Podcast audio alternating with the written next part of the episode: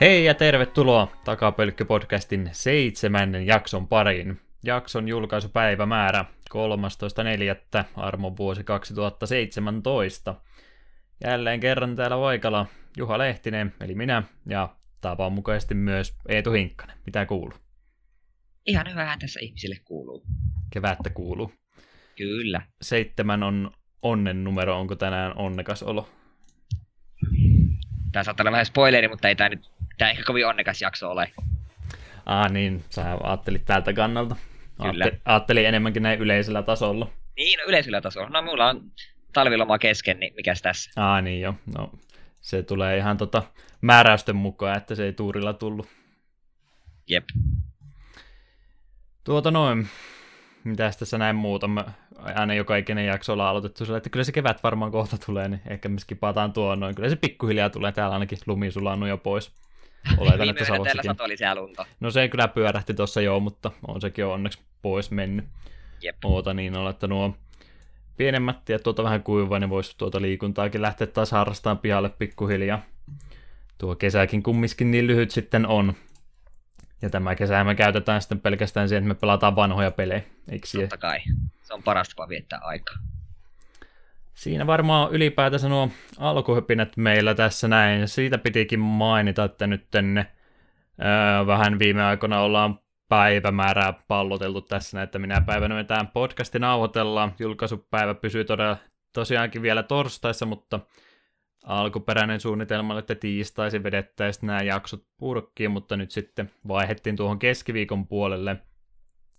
Ihan näin aikataulullista syistä ei pitäisi tosiaan loppu tuotteeseen mitään vaikutusta olla, mutta saattaa käydä sillä sitten, jos ei tuossa pitkän nauhoitussession jälkeen huvita heti editoida, niin ehkä sitten venähtää sinne torstaipäivän puolelle, mutta täytyy nopsaan kumminkin sitten hoitaa, niin pitäisi tuo sama päivämäärä kumminkin pysyä, ettei ruveta sitä vaihtamaan. Mutta jos Jep. jostain kumman syystä vähän myöhästyy tulevat jaksot, niin selitys löytyy sitten siitä.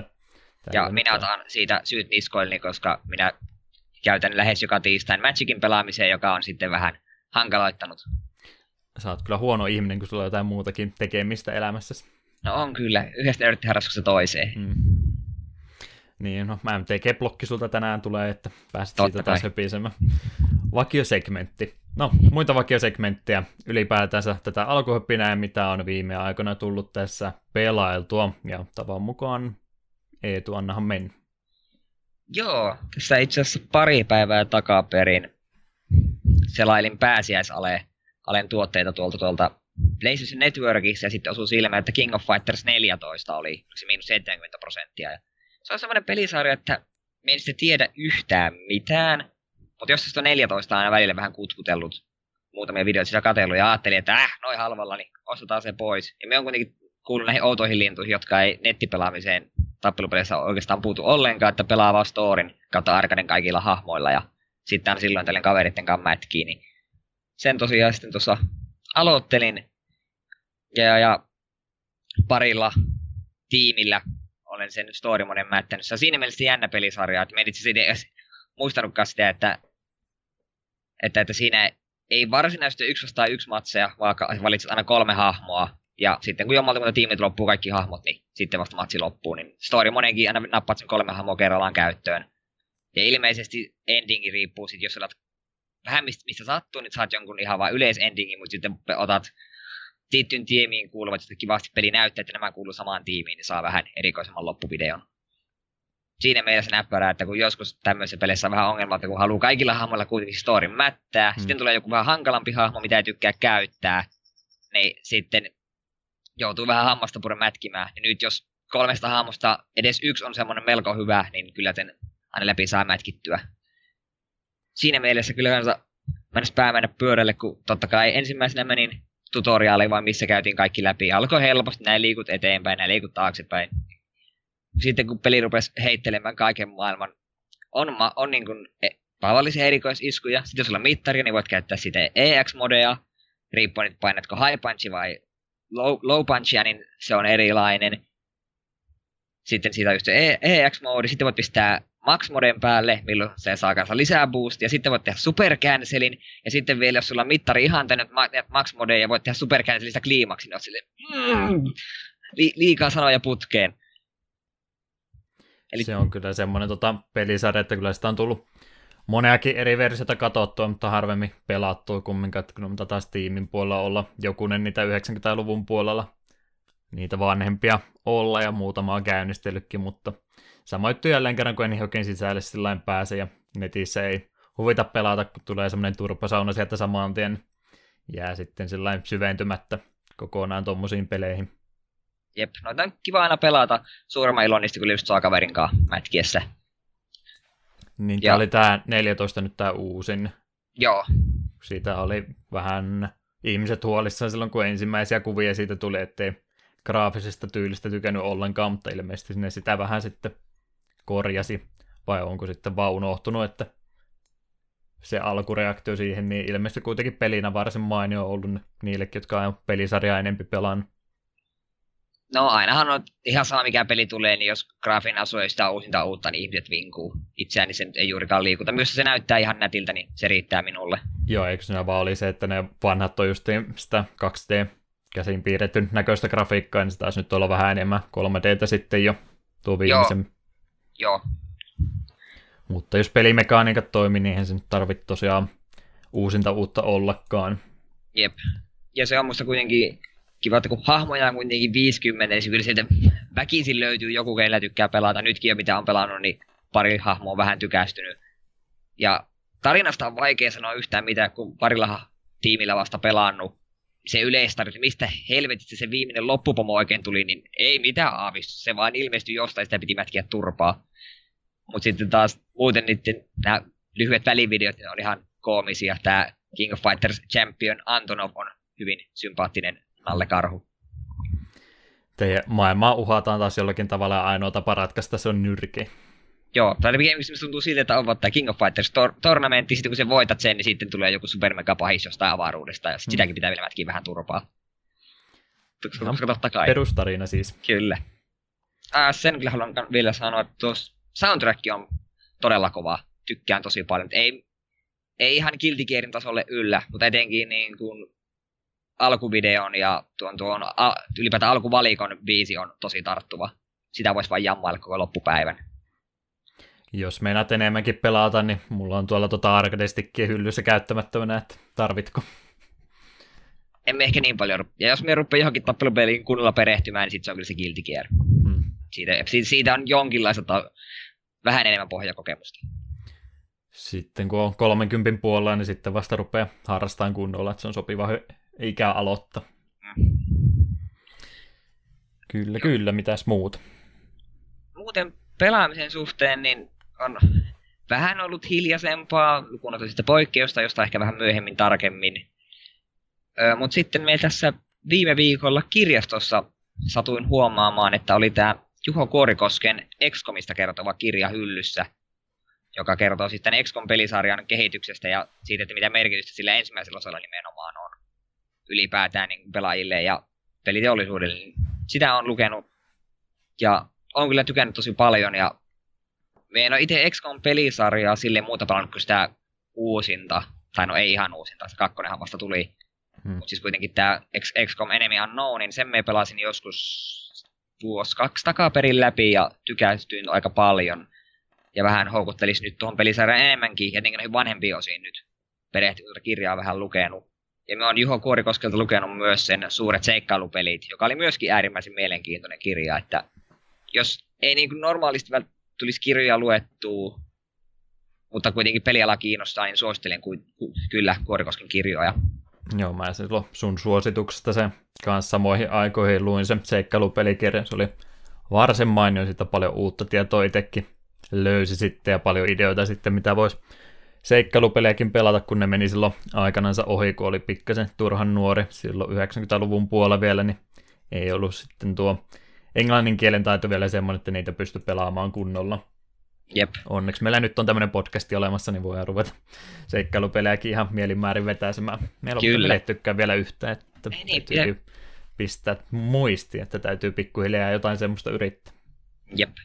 Öö, ja ah, sinulle tärkeä huomio, että tässä XCOMin alus, alkusanat oli N. Nirvin kirjoittu.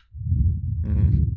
Eli kun tuossa me silloin toi, hei, olikohan se viime jakso, kun oli pelit, lehti täytti vuosia.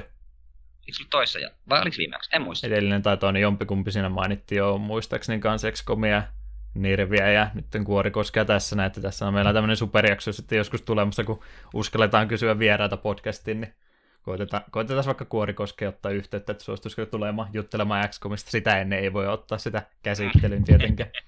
ei tietenkään. Suuria suunnitelmia. Kyllä. Sen enempää nyt tuosta kirjasta nyt en pahemmin voi sanoa, että jos kiinnostaa, niin lukekaa hyvin. Kuorikoski osaa kuitenkin kirjoittaa hyvin mielenkiintoista, niin kun siellä on kuitenkin alan näiden tai peli, pelejä tehneiden ihmisen haastatteluja ja niiden kommentteja. Se on hyvin mielenkiintoista. Se on itse asiassa just kaikki, etenkin tuosta vanhempien pelien niin kehityshistoria. Se on nyt todella mielenkiintoista settiä luettavana. Hmm. Suosittelen lämpimästi. Ja sitten, kuten Juha tuossa mainitsikin, niin pitää se olla... blokki. Jee! Eetun maaginen minuutti! Me tarvitsemme jonkun intro-musaan tähän joskus. Ja, saa taas kädellä, jos haluat. Joo, todella tämä seuraava setti, Among Head, tulee parin viikon päästä. Ja me on ollut sillä vuorotelle aika innoissa välillä ollut että okei, no uusi setti ihan siistiä, mutta nyt tässä viimeisen viikon aikana niin innostuminen on noussut vähän lisää. Me taisin viime kerralla mainitakin, oliko toissa kerralla, että tämä blokki on tämmöinen Egypti-teemainen, joka on ihan siisti, että ei hirveästi aiemmin ole ollut. Mutta suurin syy, miksi mä oon innostunut, kun vihdoinkin pääset rakentamaan tribal-pakan, missä sun olennot on kissoja. Saatiin kissalordi. Kissa oli kortti, mikä sanoo, että se boostaa muita kissoja, ja siis se te- teki muistaakseen pari kissatoukkeneja vielä kaupan päälle. Yes! Mitä voi elämältä ainoa vaatia? ihminen, joka on ottanut tämmöistä tota, tribea vai? En ole, tätä, ollut... en ole tätä ainoa, mutta tämä oli tämmöinen, jota ikinä saanut odottaa. Siis kyllähän MTGssä on ollut tällaisia kissa-ihmisiä, Leonineja ja mitäköhän ne yhdet oli Alarassa, Naktalit tai jotkut sinne päin, niin mutta ne on kuitenkin siis enemmän kissa-ihmisiä, kun nämä on ihan kirjaimellisesti kissoja. On, muutama kisu on ollut, mutta nyt, nyt niitä on niin kuin enemmän ja niillä on omat niin sanottu lordi. Ja jos joku ei tiennyt, niin lordi-efektiä tarkoittaa just tällaisia tietyn, tiettyyn tribeen kuuluvia heppuja, jotka boostaa kaikkia muita saman, samaan tribeen. Joten on Goblin tribalit ja Elf, Elf, Elf tribalit ja niin pois. Nyt on myös kissoja. Ja se on todella siistiä. Ja muutenkin tämä on aika mielenkiintoinen setti, että toinenkin tribal on nyt mahdollinen, nimittäin Minotaurit, joka on ihan loogista, kun Egypti-teema ja silleen. Minotauria on ollut MTGssä jo aika kauan, mutta ne on yleensä ollut aika keskinkertaisia ja ei ole ikinä yhdessäkään niin blogissa ollut tarpeeksi, että voisit tehdä niin kuin ihan kunnon vahva Minotauridekin. Nyt se on ehkä mahdollinen, joskin tämä spoilattu Minotauri joka olisi niin tämän hetkellä se Lordi, niin se ei ole paras mahdollinen, mutta toivoa on, että kaikkia kortteja ei vielä spoilattu, niin ehkä me saadaan Minotauri Tribalitkin. Sitten on hieno hetki olla elossa, kun voit mennä pelaamaan MTG ja siellä tappeli Minotaurit ja kissat keskenään. Kuten tuossa tota, ää, ennen nauhoituksen aloittamista, niin vitsailinkin, eikö se edellinen setti tullut just viime jakson aikana, kaksi viikkoa sitten se oli Modern, Modern Master, se ei varsinaisesti kuulu tähän standardikiertoon. Se on eri asia. Ei sitten. Niin ja totta kai sitten vielä lisää zombeja. Se on hienoa. Koska tosi, no ne on periaatteessa muumioita, mutta ne on, ne on niinku tribe-tyypiltään zombeja, eikä muumioita, niin vähän helpompi sitten tehdä tai saada niille synergiaa sitten vanhempienkin korttien kanssa. Ja koska itse pelaan zombipakkaa myös modernissa, joka on vielä vähän keskinkertainen, niin se saa kenties vähän lisää boostia uusista zombeista. Ja pakkojen avaamista löytyy sitten sun YouTube-kanavalta. Sitten joskus. Sitten, sitten joskus. joskus. Kunhan riitä, joka ikinen jakso sama. No sen itse voisin vielä mainita, meidän muistaakseni vielä aiemmin sanonut, että tässä silloin pari blokkia takaperin alkoi tulla tämmöisiä erikoiskortteja, mitkä on niin kuin vielä harvinaisempia kuin ne mytikit. mytikit.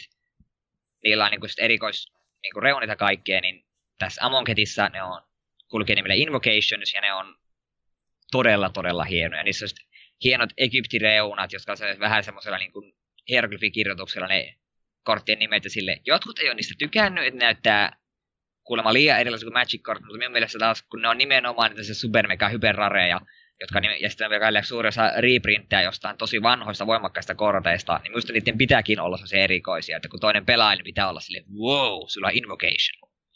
No kumminkin sitten semmoinen eri versio jostain samasta muusta kortista, että ne ei ole vaan semmoisia superkalliita kortteja, mitä löytyy vaan muutama. Öö, no siis siellä on muutama, tai no siellä on muutama tietysti sama, sama, mitä tässä itse setissä tulee, ja sitten muutama tämmöinen haluttu reprintti. Sanotaan, että nimeltä vaikka Force of Will on semmoinen, mistä se Vintagessa Legaissa, kun nyt pelataan, niin semmoisen kun avaa sen, niin sillä, sillä on jo vähän rahallista arvoakin. Mutta se on siinä mielessä kiva, että niitä saa vähän enemmän lisää kiertoon, koska en muista milloin esimerkiksi Force of Willkin on reprintattu. Siitä on varmaan aika pitkä aika. Niin niitä kun saa vähän lisää kiertoon, niin ei se ehkä hirveästi hintaa laske, kun on kuitenkin sen verran harvinaisia. Mutta kuitenkin, se on hieno hetki jollekin uudemmalle pelaajalle, kun nostaa semmoisen vähän arvokkaamman lappusen sieltä. Hmm. Arvoa niilläkin on. Kyllä niillä on. Joo, Amoketista ei vielä sen enempää muuta kuin, että alan olla tasaka innoissa. Se piti itse lisätä tähän MTG-blokkiin tuossa justiin ennen nauhoitusta lueskeli juttuja, niin siellä oli taas yksi skenaario ollut, kun oli Yhdysvalloissa, niin äiti yrittänyt poikansa vanhoja tota, kortteja myydä pois, kun oli ullakolle jäänyt, niin siellä oli taas sitä Black Lotusta siellä tota, laitettuna, että ilmeisesti oli sitten kuitenkin pistäneet sen huutokaupan poikki, kun tajus, että mistä siellä taas kyse on. Että ihmettelin, että miten näitä rupeaa yhtäkkiä tarjouksia nousemaan aika korkeiksi. Sekin taitaa olla tosiaan useamman tonnin kortti edelleenkin. Joo, niin Sitä on. ainakaan halpene sitten. Ei, ja me, en, iki, en usko, että ne ikinä tulee reprinttaamaan edes minä Invocationilla tai tuommoisen. No, tai no Masterpiece, mikä ihme se on, katso virallinen noitten. Kun siis no erikoiskortilla on vielä siis silleen, että niillä on se se Masterpiece taitaa olla se, se niin virallinen nimi, mutta joka setissä se on eri. Eli Kaladeshissa, eli edellisessä blogissa se oli Inventions, ja nyt tässä sitten on Invocationeita. Ja Expeditioneen oli Zendikarissa. No kuitenkin. Mutta en usko, että ne Black Lotusta ikinä edes semmoisena korttina printtaa, koska ihmiset sekoaisi, koska ei sitä saa pelata missään. Olikaan se voi Vintageissa ja Legacyssa. Se on muutenkin niin kallis formaatti, niin saattaa kyllä väännetty ihan kaikkialta. Ei mitään tolkku siinä Joutuu kortissa. auton myymään pois, jos haluaa yhden tekin tehdä sitä varten. ei riitä, jos auto ei riitä. Naapuri auto kanssa. Joo, en, ei sen enempää. Tällä kertaa Magic-blogissa siirrytäänpä sitten Juhaan. Mitä sinä olet tehnyt? Eteenpäin. No tota, pelailupuolta nyt aika hiljasta sinänsä. No ei ole ollut hiljasta. Otetaan sitä nyt alta pois. Tosiaan okay. vähän säästeltiinkin jopa jo. Öö, silloin pari jaksoa sitten tuli Zeldasta höpistöä vähän liian paljon, kun oli semmoinen peli, mitä molemmat oli pelailu ja paljon juttua siitä oli, niin venähti silloin se puhuminen aika pitkäksi. Ja nyt on vähän sama tilanne tullut, tuossa tuli tuommoinen peli kuin Persona 5 juurikin reilu viikko sitten. Molemmat ollaan sitä kovastikin tässä pelannut, niin sen takia sitten ei hirveästi muuta ehtinyt tässä pelailemaan. Niin, niin mietittiin sitä, että nyt sitten kun ollaan saatu pelattua, niin varmaan tehdä sitten ihan oma erillinen podcast-jakso siitä, mikä nyt menee vähän tätä meidän perusformaattia vastaan, kun meillä tässä tarkoitus on pelailla vanhoja pelejä backlogista pois, niin tuo menee nyt sieltä etulogista sitten eti ensimmäisenä, mutta siitä on tosiaan niin paljon juttua varmastikin mole, monille tai molemmilla nyt ei ole ja tulee enemmän ole, kun saadaan pelattua loppuunkin asti, niin ei nyt puhuta siitä tässä jaksossa ollenkaan, vaan tehdään sitten ihan oma erillinen jakso siitä, niin Vähän semmoinen hyvä oppimiskokemuskin, tehdään pikkasen erilainen jakso siitä. Ei varmaan mitään numeroakaan sille anneta, että joku ekstra jakso siitä sitten tulee. Voin sanoa jo spoilerina, että se on jo tällä hetkellä minun uusi suosikkipeli. Se hyppäsi Persona 4 no. ohi. Ja 40 Mä... tuntia pelikellossa ja me on, me on täysin rakastunut siihen peliin, ei, mm. ei mitään järkeä. Vajaa 40 tuntia pelikellossa myöskin ja tuntuu, että on vasta niin kuin alkuun pääsemässä, että taitaa 100 tuntia tulla helpostikin tuolla, tuolla vauhilla. Ja se on hyvä pelin merkki, jos sille aina havahtuu aina sille viien tunnin, että mitä, onko me pelannut tässä näin paljon? Ei, ei tämä tuntunut siltä. Mä voin tiivistelemään ainakin ja omasta tota, osuudestani siitä podcastista ja sanoa Persona 5 kautta 5. Nakkela. Maistui salami. Mutta joo, noin muuten sitten pelailupuolella aika hiljasta ollut. Ennen kuin toi Persona 5 tuli, niin mä Steam-listalta halusin jotain katsoa semmoista, mikä on siellä pitkä aika ollut pelaamatta. no ei nyt niin pitkä aikaa, mutta siellä kuitenkin harmaalla tekstillä olevien nimien kanssa, että jotain pientä pelailua väliin ennen kuin se persona tulee. Niin, niin, niin. Tuota Her Storya mä sitten siinä tota, yhden illan pari tuntia pelailin, ja se on semmoinen vähän erilaisempi, se on oikeastaan semmoinen interaktiivinen videopohjainen peli, että siinä oikeastaan itse pystyy se enempää siihen peliin vaikuttaa, se juoni siinä tai miten tuo peli ylipäätänsä toimii, niin sulla on tota, sä oot niinku poliisi, joka ää, tutkii murhamysteeriä, mikä tapahtunut 90-luvun alkupuolella.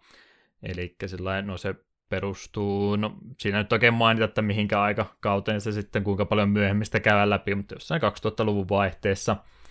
Ja sen verran tota ollut kylmillään sitten se juttu, että ei ole sitten enää mitään muuta jäljellä kuin tuommoisia kuulustelunauhoja, mitkä on VHSlle aikanaansa nauhoitettu, ja nekin on sitten aikanaansa kadonnut sitten tuolta databaseista kokonaan, niin on sitten ne kaikki kuulustelupätkät semmoisissa pienissä 10-30 sekuntia yleensä jotain siltä väliltä pieniä pätkiä, mitä on niistä kuulusteluista enää jäänyt, ja sitten niiden pohjalta pitäisi yhdistellä, että mitä tässä nyt sitten on tapahtunut. Aviomies on murhattu ja syyllinen ei ole selvinnyt koskaan. Mutta tosiaan nämä ei oikeastaan muuta pelattavaa ole muuta kuin, että sulla on ne videoklipit siinä, niin sä, sulla on pari siinä valmiina, ää, valmiina avattuna ja sitten sulla on tosiaan se poliisin tietokanta siinä auki. Ja hakusanoilla sun täytyy sitten selvittää aina, kuulet siinä puhuu jostakin, että aha, tämä on ollut tämä vaimo Glasgowssa siihen aikaan, kun mies on kuollut, että mitäs Glasgow hakusanalla löytyy ja, niin kuin avautuu se tarina siinä koko ajan pala kerrallaan. Että siinä oikeastaan ainoa, miten siihen pelaamiseen pystyy vaikuttaa, niin niitä tarinan palasia sitten itse tota, ää, hakusanoilla justiin sinä etit, että mikäs, onko tässä nyt sitten jotain tota, tämmöistä palasta, millä tämä tarina lähtisi purkautumaan. Ja, ja, ja, tästä nyt muuta sitten oikeastaan sanoisikaan. Mä oikein tiedä, mikä siinä sitten se on, miten se peli voitetaan, että riittääkö siinä vaan, että sä oot kaikki videot kattonut, vai siinä on sitten semmoinen työpöytäkin, mihin sä pystyt niitä videoita linkkaamaan yhteen, niin ehkä sun täytyy sieltä sitten yhdistää jotain, tota, mikä on nyt on taas suomenkielinen vastine, mutta jos siellä jotain vääriä väittämiä on, niin pitääkö se sitten todistaa, että missä kohtaa on valehdellut vai mikä. En tosiaan loppuasti sitä ehtinyt pelaamaan, mutta oletan, että siinä nyt ei tarvi hirveästi mutta kuin koko tarina kuunnella ja sitten sieltä löytyy varmaan jotain, tota, jotain kohtia tarinasta, millä pystyy todistamaan kyseisen kuulusteltavan henkilö, että hän on se murhaaja. Ainakin oletan, että on. Saatan olla väärässäkin, en ole tosiaan tarinaa vetänyt loppuun asti. Voi olla nyt, kun tuo toinen peli tuossa keskettä katsoo, malttaako siihen palatakaan sitten. Tai ihan mielenkiintoinen konsepti tosiaan semmoinen retrofiilis sitä tosiaan tulee, kun katsoo semmoista VHS-tasosta nauhoitusta koneelta, semmoiselta CRT-monitoriltakin vielä siinä kaiken lisäksi. On kyllä semmoinen peli, joka minun ittenikin on vähän kiinnostanut. Pitäisi ehkä jossain itsekin sitten perehtyä. Kuitenkin Varma. tykkään tuosta mysteereistä. Joo, varmaan joulualeista mä oon tuon jossakin vaiheessa, ehkä viime vuonna justiin nyt napannutkin, että halvalla lähtee myöskin. Semmoinen tarina, pohjainen peli, kyllä se useamman tunnin saa sitten kumminkin käytettyä. Muuten pelailupuolta nyt, mitä tässä viimeisen parin viikon aikana, Zeldathan me pelattiin silloin loppuun, mä en muista mainitsin, kun mä viime jakson puolella, mutta mä tein se uuden talletuksen sitä varten, että mä haluaisin kokeilla sitä nopsempaa runia, että vetää ne tosiaan alkupään neljä pakollista rainia pois ja sitten suoraan kanonille siinä juoksee sen mä teinkin kanonille asti meni ja sitten tuli lättyyn siltä kanonipossilta, että oli ilta ja sen verran myöhemmin, että mä jaksanut ruveta sitä yrittämään, mutta tulipaan kokeiltu, että ainakin sen kanonille pääseminen on ihan helppo juttu, mutta sitten on vähän hankalempi, kun se viimeinen tappelu siinä pikkasen erilaiseksi se muuttuu. Ei spoilereita. Jep. Ää, ja, ja, ja sitten tota Hearthstoneista, me ei ole siitä puhuttu ollenkaan tässä podcastissa, Oikeastaan sen takia, koska molemmat sitä pelattiin jonkin verran aikana, mutta ei nyt ole sitten enää jälkeenpäin. Jälkeenpäin tullut pelattua, niin mä nyt kaikesta huolimatta en tiedä mikä omituinen reaktio aivoissa tapahtui, mutta mä menin ennakkovaraamaan tuon uuden lisäärin. Sen pre-orderi, setin sen 50 arvosen. Enkä ole sitten edes avannutkaan sitä vielä.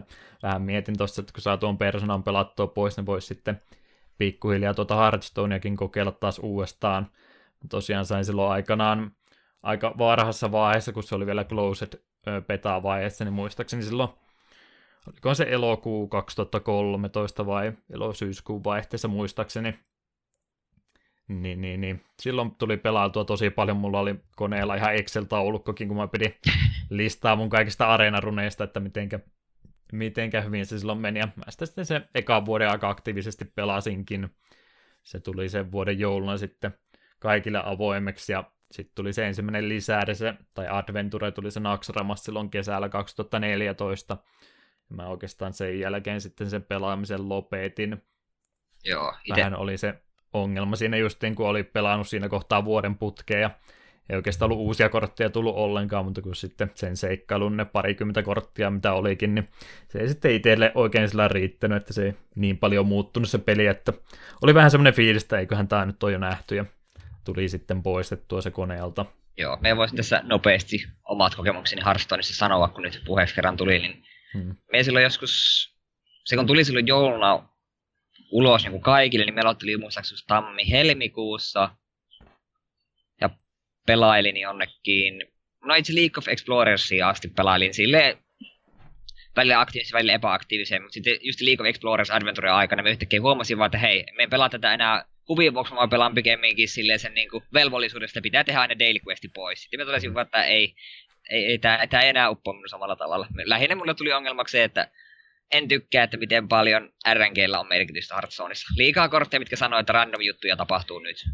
No se on varmasti sulle justinkin enemmän Magicin kanssa pohjaa, niin tuo saattaa vähän harmittaa, että kun menettää täyden kontrolli, että mitä tässä seuraavan vuoron aikana tapahtuukaan, mutta kyllä Blizzard on sen selväksi tehnyt, että se kuuluu siihen e, peruspeliin tota, pohjaa, että se RNGntä siinä on pakko olla. Joo, kyllä mä sen silleen ymmärrän, se ei, se ei vaan minun peli, kyllä mä tykkään niin turnauksia välillä katsoa, ja sitten aina uusia kortteja, kun tulee, niin kattelen parenkin eri striimaajan niin ne mielipiteet niistä.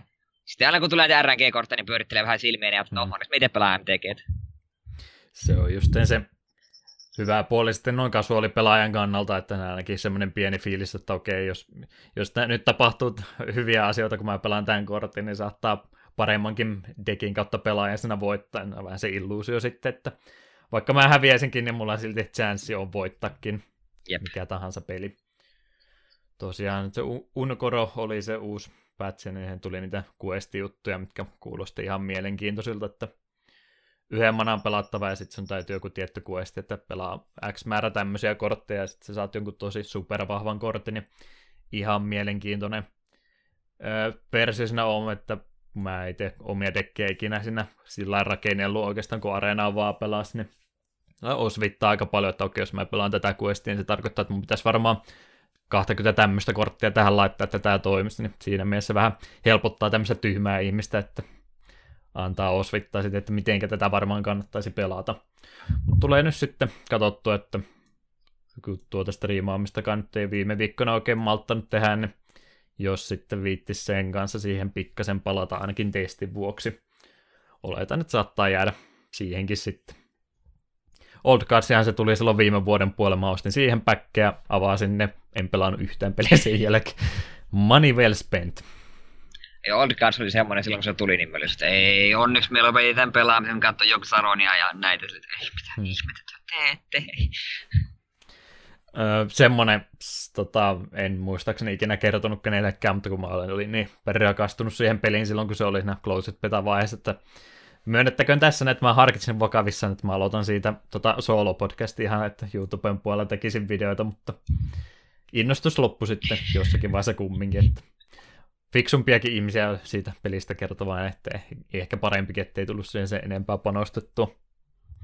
Ne on edelleenkin ne jotkut vanhat tota, HS-videot, mitä mä silloin YouTubeenkin laitoin, niin ne katsotuimmat videot, ne on nimenomaan tota, ei mitään kommentteja, vaan laittoi Eikö oliko niissä kommentteja? Olin se ehkä. No, lätkäsin vaan sinne YouTubeen ja kun oli suosittu peli, niin tuli monta sataa katselukertaa ja sitten tosiaan niitä ää, muita videoita vanhoja pelejä, mihinkä käytti hirveästi aikaa, kun teki pohjatyötä ja editoi hyviä sillä ja niitä ei kukaan kattonut. Kyllä se, mielestä... hyvä viesti antaa. Kyllä mulla on ainakin jossakin videossa sulla oli joko, joko jälkikommentaari tai sitten ihan livenä, koska me katselin niistä pari. En muista kummin päin nyt oli, sitä liian pitkä aika. Se nyt sanottakoon, että mä vielä muistan ainakin, kun mä sitä se ekana syksynä pelaan, että mä sitä sulle hehkut ja sä nyrpistit nokkaa, kun ei tää yhteen hyvä niin kuin tässä edes pääse ihmisten kanssa pelaamaan oikeasti. Se on nyt parhaita puolia, kun voit istua kaveriporukalla pöydän ääreen ja ruveta huutamaan naama punaisen, että ei kyllä me nyt tee näin. Onhan se varsinkin mitä vanhemmaksi tässä kasvetaan ja aina harvemmassa ne tilaisuudet, kun pääsee toisten ihmisten kanssa tai samaa harrastusta tekemään, niin kyllä se varmaan vaan arvo nousee siinä suhteessa e- entistä enemmän, mitä pisemmälle tässä mennään. Varo vaan, jos kuolema. Varo, varo vaan joku kerta, jos oikeasti Savonlinnan eksyt vähänkin pidemmäksi aikaa, niin voi olla, että hyviäkään se olla paikallisessa liikkeessä pelaamassa, jos ei muuten niin kasuaali illassa. Mä tuon Pokemon-kortit mukaan. Kelpaako nämä? Joo, sitten pelailut oli varmaan siinä. Nyt ihan nopsa tiivistys vielä. Mä taisin ihan ensimmäinen podcasti, mitä me tehtiin, niin vähän se höpistä samalla, kun siellä ovikello soi. niin, niin, niin. wrestlingistä tuli vähän puhuttua, niin puhutaan nyt nopsaan tässä läpi. Oli tuo Wrestlemania viikonloppu tuossa puolisen toista viikkoa sitten. Kyseessä siis se VVn isoin pay-per-view, missä sitten oikeastaan kaikki noin pitkä kaavan juonikuviot ja muut yleensä saa, saapuu sitten päätöksensä ja seuraavana päivänä sitten aina tulee nuo Raw After Main, että SmackDownitkin nykyään suorana tulee, niin semmoinen hyvä aika aina katsoa tuota noin tosiaan pitkät juonikuviot loppuun ja sitten heti seuraavalla viikolla oikeastaan alkaa uudetkin. Toissa vuotinen WrestleMania oli vähän ongelmallinen, koska siellä oli niitä loukkaantumisia niin paljon, että siellä oli monta isoa nimeä sitten valitettavasti vuodepotilaina silloin, niin siitä tuli vähän semmoinen pannukakku. Mutta tänä vuonna nyt tuli kaikki sitten terveinä oikeastaan tärkeimmät henkilöt, niin se oli sitten ehkä senkin takia muutenkin mukavia yllätyksiä sitten oli, että oli tosi mukava katsoa. Siitäkin huolimatta, että pre kesti kaksi tuntia, itse main viisi tuntia, se tuli seitsemän tuntia putkeen katsottu, niin en tiedä mitenkä ihmiset siellä katsomossakaan jakso, kun ei oikein itse meinannut jaksaa edes kotisohvalta katsella sitä yhteen putkeen, mutta tuli katteltua kaikista huolimatta. Ehkä siellä katsojen joukossa oli aika paljon alkoholia nautittu. Se todennäköisesti helpottaa sitä oloa siellä, niin öö, ei mun varmaan kannata ruveta mistään matseista puhumaan, kun sä et varmaan ymmärrä yhtään mitään, mistä mä höppisisin. Tiedetään, että tunnistasi ehkä nimeä, oli sille, joo, okei. Okay.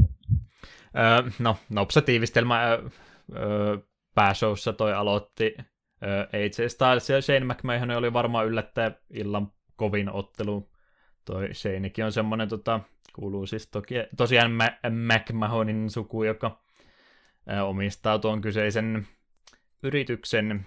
Ei yleensä tota, vaikka 90-luvun puolella vähän matsissakin oli, mutta yleensä semmoisia hienoja spotteja teki, mutta ei varsinaisesti mitenkään erityinen urheilija-atleetti siellä ole, niin veti tosi hyvän matsin heti aluksi. Äh, Hardy Boys sitten oli aikanaan vuosituhannen vaihteessa yksi maailman suosituimpia tag ne teki nyt sitten näin heittomerkissä yllätyspaluna, oli. Se itsellekin pieni yllätys, ne on pitkä aikaa ollut, ollut kyseisestä firmassa, ää, firmasta poissa, niillä oli nyt tuossa viime vuoden, vai, ää, viime vuoden puolella jo tuolla TNAn puolella, niin vähän semmoinen pieni renessanssi varsinkin tuolla Matt Hardilla, oli semmoinen todella omituinen broken kimmikki, millä oli vähän tota, Öö, en muista, mistä se oikein lähti liikkeelle, mutta vähän mielenvikaiseksi muuttui siinä ja rupesi semmoista omituista aksenttia pitämään ja puhumaan tota, öö, no, kaikkea ympäripyöreitä. Oikein renesanssimieheksi muuttui siinä sitten tosiaan, niin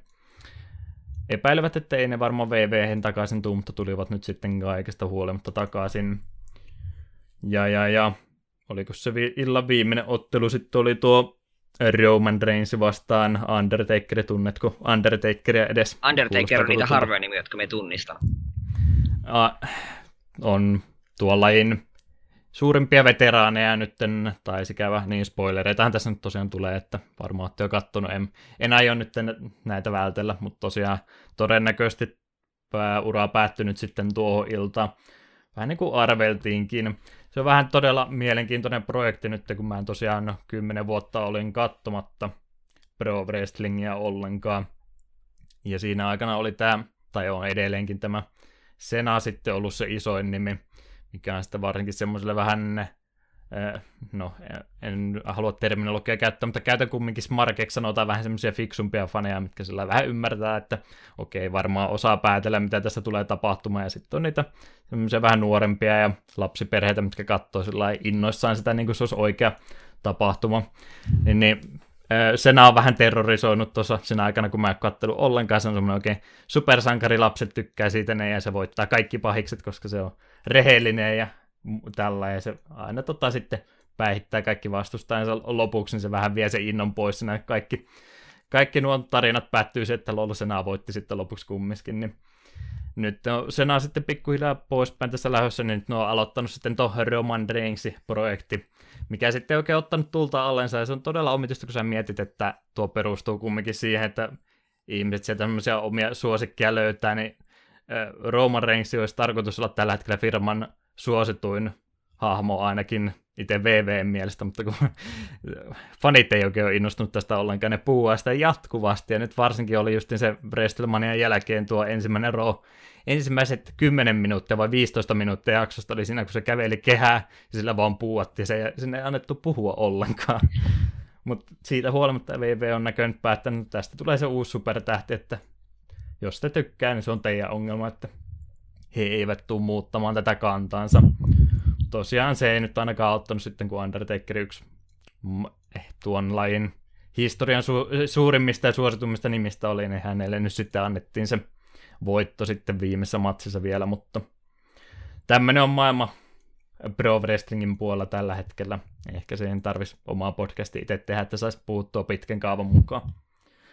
Mutta ihan jännä tosiaan aina tämä mielenkiintoisin vaihe ainakin tuossa firmassa justin tämä WrestleMania sitä ennen ja sitten sen jälkeen tulee noita paluu, paluunimiä uusia, uusia hahmoja sitten nostaa varsinkin NXTn puolta sitten tuonne main rosteriin. Että siinä mielessä nyt ainakin tulee pari seuraavaa viikko, viikkoa katsottua aika tarkkaan. Kesällä sitten tulee taas varmaan pikkasen vähennettyä. Semmonen raslingin höpinä. Kyllästytkö jo kovastikin? Ei, me itse asiassa jopa, jopa kuuntelin kuuntele tarkka. Kyllä. Voin mä, mitähän nyt oli 14 matsia yhteensä, että voin mä oikein tarkatkin jutut antaa, mutta... Sitten en kuuntele se, enää niin tarkkaan. Sitten et kuuntele enää. No, ehkä parempikin kolme varttia ollaan tähänkin saatu jo tuhlattua. Joten alkuhypinnät rupeaa varmaan tässä olemaan, ja pistetään hetkeksi poikki, palataan sitten uutisotsikoiden kanssa.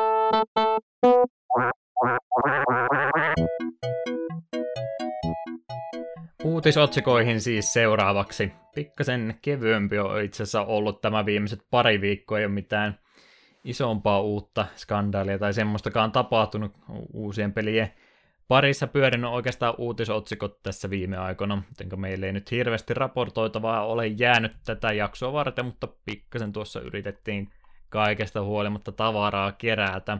Yksi näistä tapahtui oikeastaan saman tien, kun me oltiin edellinen jakso saatu pakettiin, josta voisi vaikka Eetu kertoa vähän enemmän. Joo, sellainen pikku juttu, että Mad Cats hakeutui konkurssiin tuossa maaliskuun lopussa. Moni varmaan tunnistaakin nimen. Mad Catsihän on tehnyt näitä third party, näitä kontrollereita vähän vaikka mille, mille vempeleille. Ja se on ollut jo rahallisessa ongelmassa jonkin aikaa ja viime vuoden puolelta asti on ehitty uutta ostajaa. Ja ongelmina on ollut huonot myyntiluvut ja sitten se, että ne panosti tosi paljon Rock Band 4 ohjaimiin ja Rock Band 4 jäi vähän sellaiseksi pettymykseksi. Niin nyt, nyt kävi sitten näin. Ja Mad Catsin alun perin perustettiin jo vuonna 1989. Ja, ja, ja ne on myös sitten toiminut julkaisijana kourallisille pelejä. Tätä mä itse itse edes tiennyt, mä aina vaan ymmär, ymmärtänyt, että on vaja ainoastaan tehnyt noita oheisohjaimia ja muita. Mm, Itseltäni joo. löytyy muun muassa tuolta vierestä hyllystä, niin Pleikkari 2 oli yksi Mad Catsin ohjaaja, joka toimii vieläkin ihan hyvin. Siitä julkaisupuolesta tosiaan 90-luvun puolella jo joku sen pelin julkaisi, mutta ei tosiaan mitään isoja nimiä ollut, niin en nyt sitten halunnut niitä listatakaan tuossa. Noin rockbandien kanssa on aina, rockbandit on käynnistänyt, niissä ainakin Mad Catsin logo aina pyörähtää, että en tiedä onko niillä ollut sitten julkaisupuolen kanssa mitään tekemistä, ei ihan niitä nyt viime, viimeisimpänä sitten julkaisu kummiskin. Onko Mut, sulla miten paljon kokemusta Catsin muista ohjaamista? Aika vähän, että mulla oli Pleikkari 2 aikaa Mad Catsilta jotkut haluat tuommoinen rattipoljen yhdistelmä, mutta se taitaa olla ainoa Mad Catsin ohjaaja, mitä mulla itselläni on ollut. Tuossa tosiaan tuota rockbandia mainitsin, että Mad Catsin niille teki, teki niitä ohjaamia, mutta ei tullut kyllä ostettua sitten valitettavasti, eli tämä on mun syytä varmaankin, että Mad Catsin on valitettavasti konkurssiin ajautunut. Kyllä, yhdessä työstä ostanut kaikkia soittimeni, nyt on tosi häiri meininki. Varmasti hyvän bisneksen tekivät silloin Rock Band 1 ja 2 aikaan vielä, kun suosituimmillaan tuo pelisarja Kitariron kanssa oli, mutta en tiedä sitten mitä ne oikein tuosta Rock Band 4 otti, että oli jo se valtaosa maksavasta yleisöstä jo siinä kohtaa kadonnut, kun ne tuo julkaisi, että en tiedä sitten kuinka paljon ne siihen panosti, mutta no ylipäätänsäkin sitten varmaan huonosti tuo business mennyt. Mad Catsillä on pitkä aika ollut semmoinen maine, että ne tekee vaan semmoisia huon, huonoja halpoja ohjaimia. Muistatko edes, mistä tämä on ylipäätänsä tullut? Kun aina kun mä luen netistä juttuja Mad niin tulee tosiaan tuo stigma ensimmäisenä mieleen, että aina on se firma, mikä tekee niitä huonoja ohjaimia, että missä kohtaahan tämä on tapahtunut? Äh, onko siis Pleikkari 2 ohjaimia, me on paria niin kuin muiden mätket kokeillut tuota omaani, niin se, se ne kyllä toimii tosi hyvin. Niissä ei ollut mitään ongelmaa, sitten on ollut monta kymppiä halvempia, niin kun se on niin virallisesti, niissä ei ollut, ollut musta mitään. Mutta sitten taas tuolla, tuolla siskon tulevalla meillä niin on yksi Wii U-kapula Mad Catsin, ja se on kyllä vähän semmonen, että se toimii, kun sen saa yhdistettyä, mutta se piti aina kalibroida uudelleen siihen konsoliin, kun se käynnisti se konsoli uudelleen. Että se ei niin kuin rekisteröinyt, tai se otti, että okei, nyt tämä konsoli, tai konsoliohjaaja on yhdistetty, seuraavan kerran käynnissä, niin oho, sun pitää yhdistää se uudelleen, ja sitten se on aina vähän häsläämistä, että se, me vähän veikkaa, että se on varmaan just tuossa Pleikkari 3 ja Wii ja noiden kohdalla, kun on siirtynyt langattomaksi, niin ehkä ni, niille ei ole se teknologia ei ollut kunnossa. Hyvinkin mahdollista jo, ei silloin 2000-luvun alkupuolella ainakaan tullut nettiä sellainen päivittäin selattua, että ehkä se on ollut siitä ajoistakin sitten jo, mutta ainakaan muista Pleikkari 2 vaiheessa vielä tämmöistä tämmöistä juttua olleet, että kyllä ainakin ne rattipolkimet oli vielä varsin suosittuja siihen aikoihin vielä. Nykyään tuota tuommoista oheistarviketta niin ei niin läheskään niin paljon myydä kuin mitä silloin aikana oli, niin ymmärtää sitten, että on varmaan sitäkin myötä nuo markkinat pienentynyt aika huomattavasti niistä ajoista. Jep. Kyllä me... niillä oli noita ää, tappelupelitikkuja just, tiiäks, ne tehnyt nelosta, Street Fighter nelosta varten ihan ne viralliset ohjaimetkin. Saattaa olla, joo. Että siinä kohtaa oli ainakin viimeistä vähän huolenaiheen merkkiä, kun vitonen tuli, ja ei sitten tullut mitään puhetta, että Mad sille mitään virallista ohjanta tekisi, niin siinä kohtaa jo vähän arvelukki, että taitaa loppu tuolle firmalle pikkuhiljaa olla tulossa. Ja on tämä ehkä vähän meininki muuttunut siinä mielessä, että emme ole nykyään, jos me ostan mille tahansa konsolille ohjaimia, ainakin uudelle konsolille, niin me ostan ihan suosiolla ne viralliset. Vaikka ne maksaisi vähän enemmän, niin niihin voi kuitenkin luottaa vähän enemmän. Ei mulle tulisi mieleenkään Pleikka neloselle tai niin kun, esimerkiksi noita Wiinkin remoteja, niin emme rupea muilta ostamaan kuin niiden omia. Niin, onko ne ylipäätänsä mitään semmoisia skenaarioita ollutkaan konsolipuolella, että olisi niinku third party kontrolleri ollut missään vaiheessa parempi kuin alkuperään. Ainakaan niin. Mutta Pleikkari 2 Mad Catsin ohjaamusta asuu mulla käteen ihan hyvin ja se on, ihan, se on toiminut ihan hyvin. Mutta sen, senkin mä lähinnä ostin sen takia, kun siinä vaiheessa asuu vielä, sille, asuu vielä kotona, ei tuota ylimääräistä rahaa ihan kauheasti ollut, niin että ostatko 20 ohjaa, epävirallisen ohjaa vai 60 virallisen ohjaimen. Joo, kyllä mä muistan, että mulla oli Pleikkari ykkösen aikaa hirmuinen määrä ohjaimia, varmaan 6-7 meni läpi sen neljä vuoden aikana, että justiin sitä semmoista kiertokulkua, että no kun ei vitti täysintästä intaisesta maksaa, tai siis se ikäisenä ei vitti vanhemmilta pyytää täysintäisestä ohjelmista ohjanta ollenkaan, niin tulee sitten otettua halpa, joka kestää sen puoli vuotta, ja sitten se menee vaihtoon. Saattaa se sieltäkin asti sitten se stigma olla, menee ja tiedä tarvikeohjaimien ongelma, ja ylipäätänsä eihän nyt ole semmoisia pelejäkään enää, mitkä noita ylimääräisiä vimpaimia tarvitsisi, että se on nyt tuo VRn puolella sitten Ja ne on kaikkia muuta kuin halpoja lisätarvikkeita. Jep. Ellei rupea sitten ostamaan tota, niitä onhan niitä nyt kun käyt jotain nettikauppoja läpi, niin hei, haluatko ostaa VR-lasit, nämä tulee tähän sun puhelimeen kiinni, että tulee aivan uskomaton kokemus. Kyllä. Pelata VR-pelejä sun alitehoisella puhelimella. VR on semmoinen aihe, missä voitaisiin joskus puhua. Mulla olisi, mulla olisi sitten paljon sanottavaa, mutta ei kovinkaan positiivista. En itse odota siltä kovin paljon. Eetu siis päätti juuri, että loppuvuoden jaksot käsitellään Virtual Boy-pelejä. Palautetta laitetaan osoitteeseen takapölkköt.gmail.com. No, Virtual Boylle on niin vähän pelejä, että ei mene loppuvuotta niitä läpikäymiseen. Kyllä, just se, just tämmöinen, oliko niitä parikymmentä se, vai viitisen toista. Oletko ihan varma, että yksi peli riittää jaksoon? Kun Joku yritetään Mario, kovasti. Virtual Boy Mario Tennis ei välttämättä ole semmoinen, että myös sieltä saa edes puolta tuntia puhuttavaa. Puhutaan Tenniksen historiasta ja säännöstä siinä. Eiköhän se sitten mene. Loppujakso menee sitten siihen, kun yritetään päästä eroon sitä punamustasta päänsärystä. Jep. Mutta joo, kevyet mullat Mad Catsille ei siitä sen enempää. No, eipä mulla ikävää sillä jääkkä, että no. Hei hei, Mad Cats.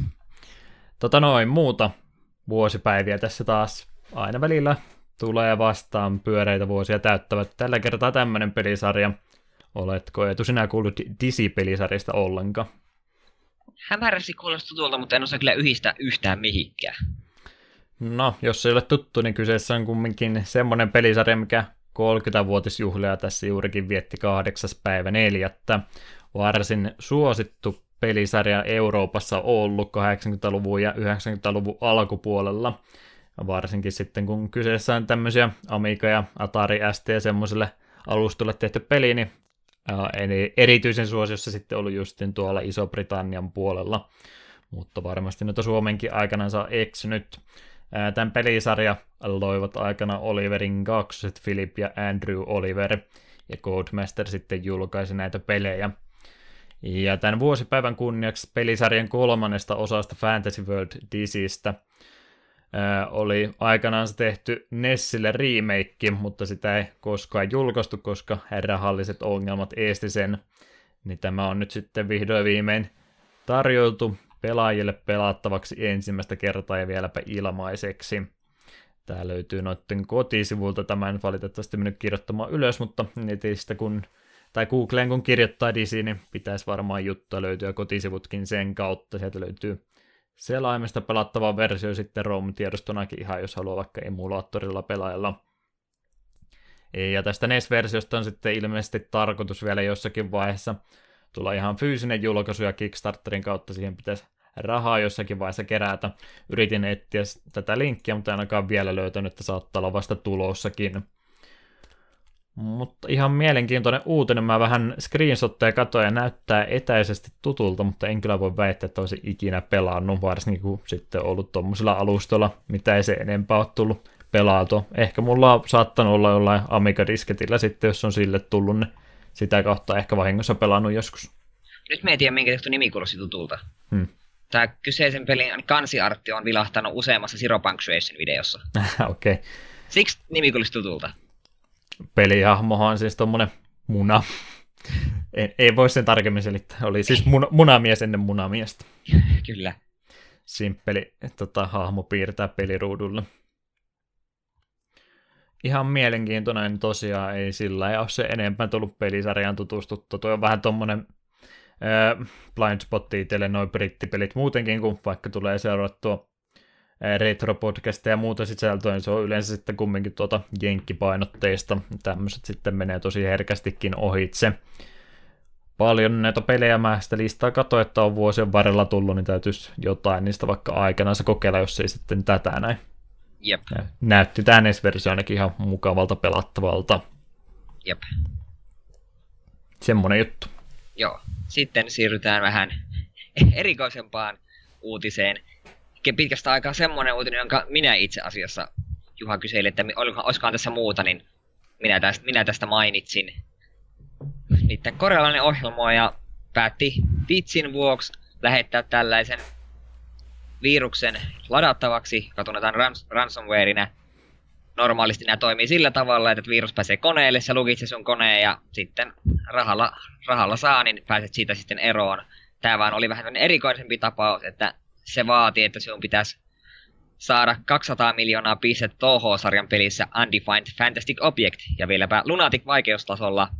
Ja kuten jokainen, joka pelisarjassa mitään tietää, niin saattaa tässä aavistella, että se ei ole kovin helppo tehtävä. Hmm. Ja tämä virus sitten, se laittoi sen niin kuin tosiaan ihan vitsillä niin kuin jakoa ja sitten hämmästyikin, että se oli hetkessä levinnyt aika moneen paikkaan ja siitä oli aika paljon puhetta kaikkialla, niin sitten nopeasti sitten julkaistaan työkalun, jolla se, se viruksesta pääsee eroon ja pääsee sitten taas kaikkiin tiedostoihinsa käsiksi. Ja se joutui itsekin toteamaan, että ei itsekään kykene saavuttamaan kyseistä pistemäärää tässä pelissä, joten hiukan julmempi, kun tästä ei pelkällä rahalla olisikaan päässyt eroon. Joo, vaikka virukset nyt aina tarkoitettu vahingonteko, niin tämä nyt oli enemmänkin tämmöinen hupiprojekti, minkä oli tehnyt, että tätä tosiaan sellainen väkisin ihmiselle levy, eh, levitetty, että tämä oli ihan vaan tosiaan itse itselle aiheutettava ongelma, jos tämä oli koneelleen saanut, ei, en ainakaan kuullut tuossa raportoinut, että tämä olisi missään sitten jälkeenpäin levinnyt, että ihan itselle ladattavana oli, mutta mielenkiintoinen tapahtuma kaikesta huolimatta. Jep. Tämä Toho-sarja itselle niin on siinä mielessä vähän tuttu, että aikoinaan Campis pelasi tuota, tuota, tuota Perfect Cherry Blossom, joka kuuluu saman pelisarjaan. Niin itse katsoin aina sille silmät selällään vierestä, wow, miten se pystyt tuohon. Hmm. Koska nämä pelithän tunnetaan genrenä bullet hell ja se on suorastaan niin kuin liian lievä termi, koska etenkin vaikeimmalla vaikeusasteella niin ruutu on niin täynnä panoksia, että se vaatii aika hienovarasta liikkumista, että pystyt mitään väistämään. Ja mm. soundtrack näissä peleissä on ihan järkyttävän kova. Suosittelen kuuntelemaan, pakko on huomauttaa. Jo. Jotain osaa mä kokeilin silloin, on sitäkin jo useampi vuosi aikaa kumminkin, enkä kovinkaan pitkälle päässyt helpollakaan vaikeustasolla, että se on semmoinen genre, mikä vaatisi todella paljon panostusta, että niistä pystyisi täysin sijamauksin nautiskelemaan. Jep, ja se mikä näissä, niin kuin, ettei olisi jo tarpeeksi muutenkin, niin kuin pomoilla on aina monta eri formia, ja kaikilla eri formeilla ne käyttää erilaista attack-patternia, niin pelkällä niinku tuurilla ja ekalla yrittämällä, niin et mitään kovinkaan montaa pomoa on mätkimässä. Ainakaan just mm, tuolla mm, vaikeustasolla. Siis Käppis tosiaan pelasi sitä lähes päivittäin, ja en muista pääskö se jopa Lunatikilla sen jo... Pääskö sen läpi vai joutu... Jumahtiko se aina toka vika, tai vikaan kenttä sillä vai koska se vaan, se vaan meni niin naurettavaksi. Ei, ei, ei riittänyt enää refleksit ja muisti. Jotain tämmöistä tai tämän kaltaista peliä meidän pitäisi varmaan tässäkin podcastissa joskus käydä läpi, pitäisi vaan semmoinen tarpeeksi helppo löytää, että osaa puhua enemmänkin sitten kuin ekasta kahdesta kentästä. Niin, e, eikö Ikaruka ole vissi aika hyvä? Joo, vaikea pelihän sekin on, mutta tosiaan kumminkin paljon helpompi kuin mitä nämä touhupelit ainakin on, että se on kyllä yksi hyvä vaihtoehto. Sepä mulla tuossa koneella jo valmiina olisikin, jos sitä joskus haluaisi käydä läpi. Pidetään sekin mielessä. Eikö se ole alun perin peli? Joo, GameCubella alun perin ja Steamin versio tuli nyt vasta aika ah, paljon myöhemmin. Ah, okei. Okay. No pitääpä katsoa, jos me vaikka joskus tulisi vastaan fyysinen tai Steamin kautta pitää ostaa, niin pidetään mielessä. Saattaa. Joo, touhopeleihin ei olla koskemassa, koska meidän pyyhkee kehää. Voidaan, mm. pu- voidaan puhua musiikista vaan. Joo, siinä mielessä kumminkin tuli otettua juttu, että kyllähän tuokin pitkäkäinen pelisarja on katteluvideota niistä ihan ensimmäistä. Mikähän oli se alusta, onko ne ollut taas sitten PC-enginen aikaista, vai onko ne ollut sitten niitä ihan kotitietokoneita, missä ne on ollut, mutta mon, monta jakson sarjaa ollut kyllä, jakson sarja, monta pelisarjan osaa on kumminkin tässä vuosien aikana tullut, niin sen takia tuli nyt mainittua. Toi taisi olla tämä kyseinen peli, mitä tämä vi- virus käytti, niin vähän uudempi olla kumminkin. Joo, en 2009-2010 aikainen, mutta melkein okay. retroa sekin. Okei, okay, tuossa olisi, onko se jopa ihan täältä uudempia. Mä en Perfect Cherry Blossom oli kuitenkin joskus 2007, 2006, en mm. muista tarkalleen. Si- siitä minä, sen musiikit minä muistan parhaiten. Semmonen juttu siihen. Sitten on tämmöinen pieni he, sillisalaatti seuraavaksi vuorossa, kun meillä noin uutisjutut oli vähän vähissä, niin heitettiin, tai minä heitin itselleni tähän nämä kaikki ylimääräisen mainittava, mitä tässä nyt viime aikoina tai lähiaikoina tulee tapahtumaan. Yksi muun muassa tätä remake ja muita tässä on pikkuhiljaa tulossa useampikin kerrallaan. Yksi niistä on sitten tuo Dragon's Trap, eli Wonderboy 3, joka aikana Sega Master Systemille ja Game Gearille julkaistiin. Se on nyt tulossa sitten 18. päivä 4. Eli tätä nauhoitellessa niin ensi viikon puolella jo, joka on todella mainio peli. Mä en, en voi väittää, että tämä Master System nyt mitenkään erityisen hyvin tuntisin, mutta Master System tuli kumminkin pelattua, toi Dragon's Trap on ehdottomasti ö, oma suosikkipeli, mitä tuli pelattua, ja mitä katsoo noita listoja sitten, mitä on Master Systemin parhaista peleistä tehty, niin yleensä Dragon's Trap on siinä ensimmäisenä aina. Eli tosi mainiosta pelistä on kyse. Ja se on nyt sitten tosiaan ihan HD-remake siitä tulossa, ei tai olla mahdollista mitään vanhaa filtteriä pistää päälle, mutta muuten pitäisi aika samanlainen, samanlainen noin pohjaltaan peli olla kuin se alkuperäinenkin. Se on tosiaan ihan lähiaikoina tulossa sitten kaikkea muuta, mitä tässä lähiaikoina on. Full Throttle Remastered ihan kans tulossa samana päivänä 18.4. Onko siitä ei tullut mitään sanottavaa, pelaisitko LucasArtsin pelejä enempää kuin Monkey Islandi? No siis Full Throttle me ostan jossain vaiheessa aivan varmasti. Me on LucasArtsille myös tuon tuo, no Day of the Tentacle Remasteredin pelasin vasta silloin jotenkin kuukausi takaperin, tykkäsin tosi paljon. Ja sitten Grim Fandango myöskin olen tästä, olen tästä Full Throttlessa hyvin innoissani. En ihan nyt julkaisusta päättänyt ostaa, mutta jossain välissä kuitenkin. Ja niin, tähän loppuu pikkuhiljaa remasteroitavat pelit, no aika hyvin käynyt läpi tuota vanhaan katalogiansa. Pikkasenhan niillä ongelmia tosiaan ollut saada oikeuksia, niin joinkin Green Fandangon kanssa varsinkin taisi olla vähän ongelmia, että sen sai projekti aloitettua. Mutta Jep, hyvä se... tosiaan, että ne on tulossa kumminkin. Jep, se oli kulttuuriteko. Olen pitkään halunnut pelata sen, niin mutta nyt voi uneksia, että ehkä joskus joku jotenkin tekee myös remasterid Simon the Sorcerer 1 ja 2. Hmm. Oh, kelpaisi. Ne on nyt sentään kumminkin kokista ostettavissa ne vanhat versiot, että siinä mielessä noin just LucasArtsin tuo katalogi vähän ongelmallinen ollut, kun niitä ei ole pystynyt ostamaan ja sen jälkeen kun Disneylle myytiin LucasArtsin, niin vähän ongelmia tai epäilyksen ole, että pystyykö niitä ikinä, mutta hyvältä ainakin tällä hetkellä vaikuttaa en nyt edes ulkomuistista muistakaan, että mitä se on sitten missannut. Kyllä noin 90-luvun LucasArtsin pelit aika hyvin tuossa taitaa nyt sitten jo ollakin. Jep, ja kun Maniac Mansion tuli tuossa sen, sen DS mukana, siellä pääsee mm. pelaamaan sitä. Mukava, että ne tosiaan on jälleen kerran uudestaan ostettavissa. Sitten muuta, mitä oli Parappa Therapy tuli myöskin tässä ihan hiljattain todettakoon, vaikka innossani olin tästä uutisesta, niin en ole kyllä ostanut vielä. E, mm, tähän parappa teräppäristä nyt oikein sanomaan omituisen, u, u, omituisen usein otan tämän puheenaiheeksi tämän parappa, mutta tosi mainio rytmipeli siltä ajalta, kun rytmipeliä ei oikeastaan vielä ollut juuri ollenkaan. No, siinä mielessä vähän hankala peli suositella niillekin, vaikka olisi nykyään pelannut rytmipeliä, kun se on se pelimekaniikka siinä vähän omituinen, kun se peli ei välttämättä kovinkaan hyvin siinä kerro, että mitä se oikein vaatii pelaajalta. Siinä tulee tosiaan scrollaa ne painikkeet, mitä sun pitäisi rytmin mukaan painaa.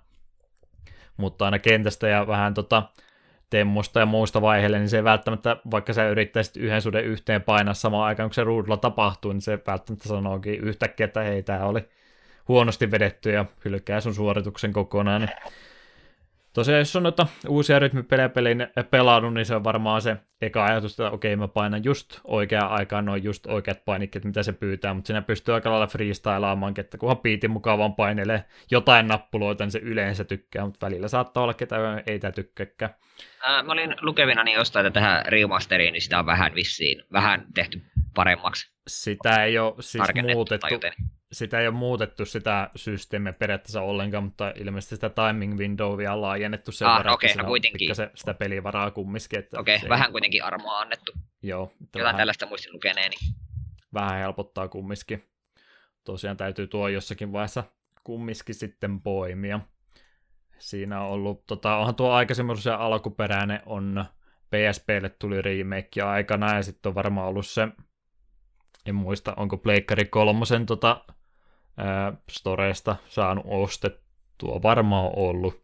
Niissä on myös vähän ongelmia ollut, kun tulee sitten vanha, vanha peli tosiaan CRT-telkkareille tehty, niin siinä tulee sitä viivettäkin vielä, kun se niin supertarkka välillä että mitä se, mitä se hylkää, mitä ei, niin sekin aiheuttaa sitten ongelmia uusilla telkkareilla, niin toivottavasti niin se on ainakin fiksannut. Saattaa itse asiassa olla se, minkä takia se on helpompi tämä remasteri nyt. Siinä justiinsakin.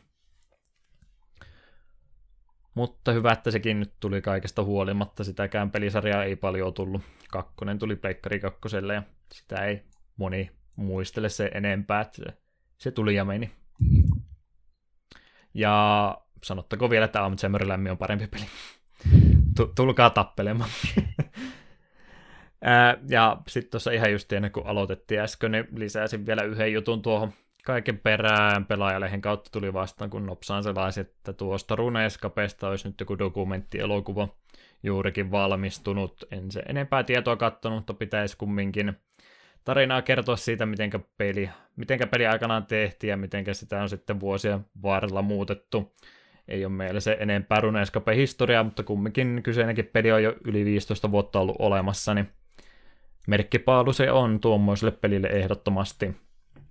Et ole ollenkaan pelannut vai mitenkä? Meidän siis kysyä samaa siltä. Mm. Me silloin yläaste-aikana muistan, kaverit sitä, sitä luokalla sitä hehkutteli, että hei, ei, kyllä Runeskapea pitää pelata.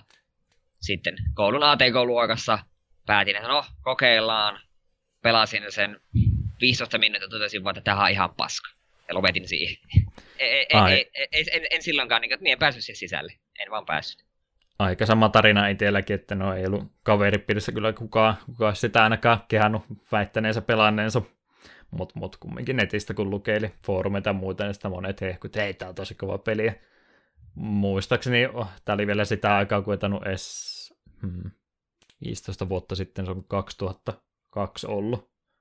Mulla on varmaan kotona ollut laajakaistaakaan siihen aikaan, mä taisin kirjastossa muistaakseni vielä, oli sitä aikaa, kun tuli se tota, joka viikolla oli se kaksi tuntia kirjastosta varattu nettiaika, että niin, niin, sinne tuli varmaan käytettyä yksi istunto siihen, että mä sen harjoitussaaren menin läpi ja totesin, joo kiitos, ei enempää, että eiköhän tämä ollut tässä näin. Tämä on tosiaan varmaan just se 15 vuotta sitten ollutkin, että ei ole sen jälkeen. Onhan sitä päivitellyt ja se on tehty ilmeisesti ainakin kertaalle uusiksi jo kokonaan.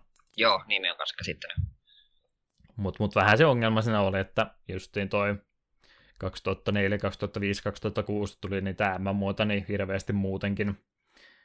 Ja paljon parempiakin periaatteessa. No, mä suututin siellä jonkun Runescape-fani, mutta on, ongelma oli siinä, että oli semmoisia täysintäisiä pelejä, mitkä oli paljon hienompia ja tota, väitän, että ehkä monipuolisempiakin, niin ei sitten tuommoinen ilmanen selainpeli sillä silmää iskenut ainakaan etelä. Kyllä sitä monet tosiaan pelaa pitkään pelaa edelleenkin, mutta ei sillä itseäsi kiinnostanut ollenkaan.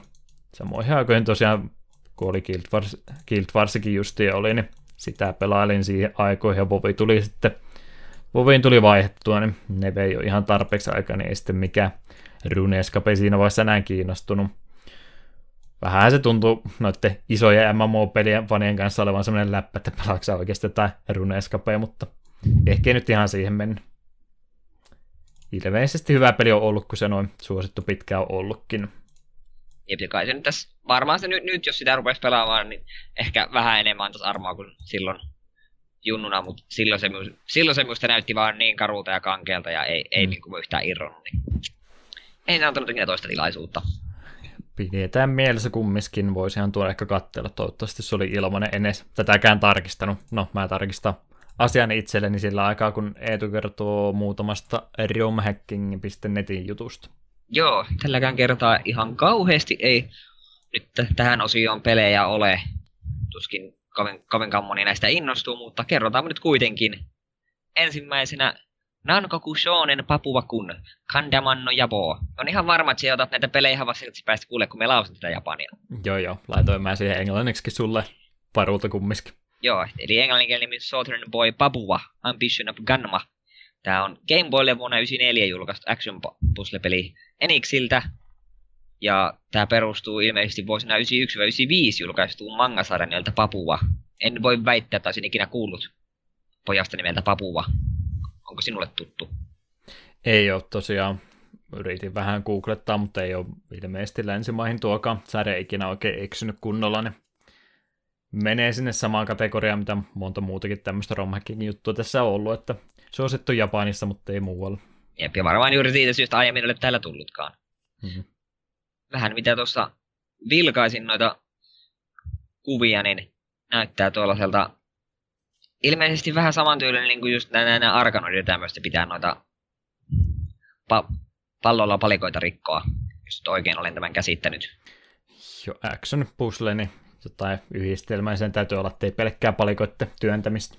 Jep. Mut joo, jos kiinnostaa, niin veikkaan, että ei, mutta kuitenkin. Mutta mahdollisuus nyt siihen on, jos on tämmöinen aukko on ollut elämässä, niin nyt pääsee vihdoin viimein pelaamaan englanniksi. Jep. No, tää on varmaan nyt semmonen peli, missä kaikki on tosi innoissa. Dance de Go, 64. Let's Go by Train, 64. Eli yllätys, yllätys, japanilaiseen junasimulaattorisarjaan perustuva peli Nintendo 64. No, ilmeisesti pitkäjäinenkin pelisarja ja arcade-puolella varsin suosittu. Ja tämä lokalisoitu versio niin kääntää valikot ja tuon käyttöliittymän enkuksi, mutta tuo ääniraita on kuitenkin edelleen japaniksi. Onko sinulla kovaa intoa japanipeleihin, tai japanipeleihin kuin junapeleihin? Junapeleihin, no tota, näin keskiverto kuuntelija ei varmaan sano hirveästi yhtään mitään kyseinen pelisarja, mutta me varmaan molemmat tunnetaan se samasta asiayhteydestä tuo Densa Deco-sari, oletan ainakin. Arino kun Arino pelaa. Joo, Game Center CX oli siitä Pleikkari ykkösen versiosta ainakin, ja se on ehdottomasti sen TV-sarjan mun suosikkijaksoja, mitä se on ikinä tehnyt. Siis on todella, todella simppeli niin kuin peli. Ajat junalla sinne, että hirveästi ei pysty raiteilta kääntymään tietenkään pois, niin oikeastaan koko peli on siinä, niin sä ajat sitä yhtä, yhtä vuoroa siinä, niin onhan se nyt useampikin vuoro, mutta joo, junalla ajat eteenpäin ja jarrutat oikeaan aikaan ja otat ihmiset kyytiä sitten seuraavalle pysäkille, että tosi simppeli ja siihenkin on ollut sitten olemassa niitä erillisiä ohjaimia, en tiedä, onko ne sitten elämyksen kannalta välttämättä välttämättömiä. Voisihan sitä semmoisen tota erikoistriimin vetää, että hommaisi ne ohjaimet ja sitten kun on tota VRltä menee lainaamaan vähän kuteita, pääsee fiilikseen mukaan hyvin.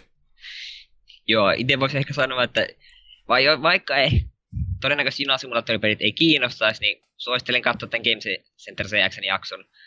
Melkein mikä tahansa peli on mainio, kun vanha kunnon Arino pelaa sitä. Joo, toi, vaan, toi pelisarja nyt ilmeisesti kuopattu kumminkin on hyvää aikaa, no ei hyvää aikaa, mutta jonkin aikaa sitten, että Pleikkari 2 aikoihin taisi viimeiset tulla, ellei jos sitten jotain arcade-julkaisua vielä, mutta kallistunut kumminkin niiden tekeminen niin kovasti, niin ei sitten halunnut enempää tehdä.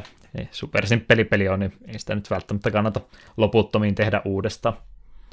Se piti niistä tota, junalla ajamisesta ja VR, kun teistä sanoi, että tuo Japanissa ei taida ihan läpi mennä, että tullaan vartin myöhässä. Se, se taitaa aika, aika lailla sekuntiaikataulu olla, niin se, se ei taida nyt niin kuin hyväksyttävä suoritus olla, jos tulee minuutteja myöhässä. VRn oma junasimulaattori. Se olisi mielenkiintoinen. Mitä keksit tekosyitä, että minkä No, lumeet tuli taas taivaalta, eihän me tähän osattu varautua. Ei taisi tiimissäkään olla mitään tota, Train Simulaattori 2017, että siihen voisi modata. Euro Train Simulaattori. On, niin on niitä jotain junasimulaattoria, mutta ne taitaa olla enemmänkin sitten rakentelua ja semmoista, että ei se ole sitä ekasta persoonasta, katsot samoja maisemia koko ajan. Eikö se ole se joku, missä on, miss, mihin on, mikä on, jos ostaa kaikki lisää, se on Steamin kalleen peli, eikö se ole just joku junasimulaattori? Ostat ne kaikki perkuleen junat ja se on monen, monen tonnin lasku. Voisi olla hyvinkin. Mulla on semmoinen että se oli joku junapeli.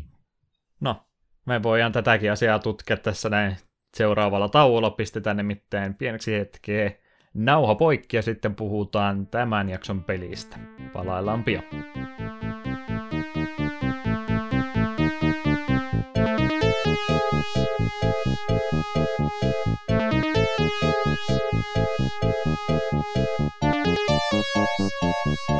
Música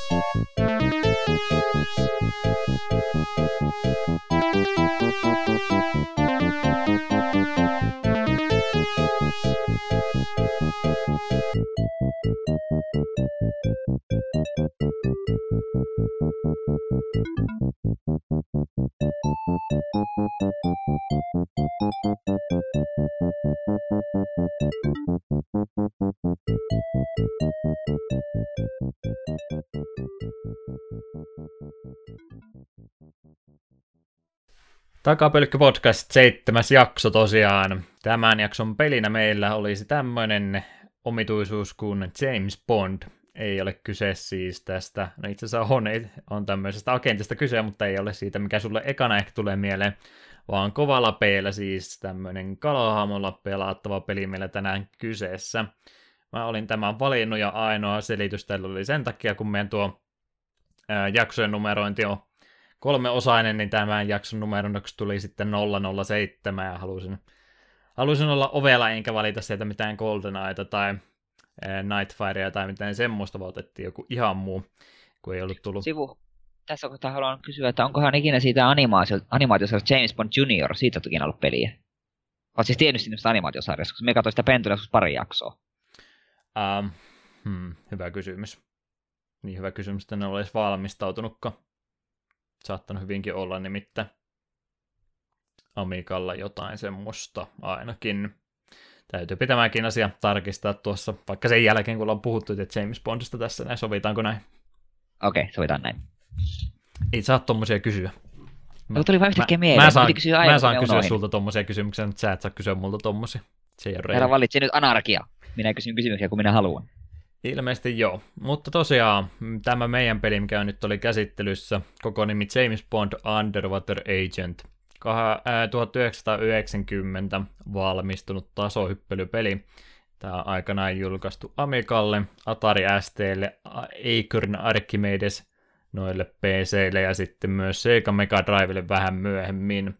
Nämä ainakin pystyy vahvistamaan, hyvinkin todennäköisesti, että joillekin muillekin kotitietokoneelle aikanaan tullut. Yleensä näitä kumminkin portattiin mahdollisimman monelle, mutta nuo nyt ainakin pystyy löytämään. Muuta taustatietoa tästä pelistä kehitteinä löytyy oikeastaan yhtiötä kaksinkin kappaleen. Ensimmäinen studio, mikä tuli vasta, oli Vector Dean Ltd. Ja tästä kyseisestä yhtiöstä oli todella vaikea löytää minkäänlaista tietoa, koska se toimi muutaman vuoden ajan, vaan 89 oli ensimmäinen peli, mitä löytyi, ja taisi sitten 92 olla viimeinen jo, eli tämmöinen pieni, pieni lyhkäinen spurtti heillä ollut. Ja tuon kolme, reilun kolmen vuoden aikana ei sitten muita kuin seitsemän peliä aikanansa tehnyt.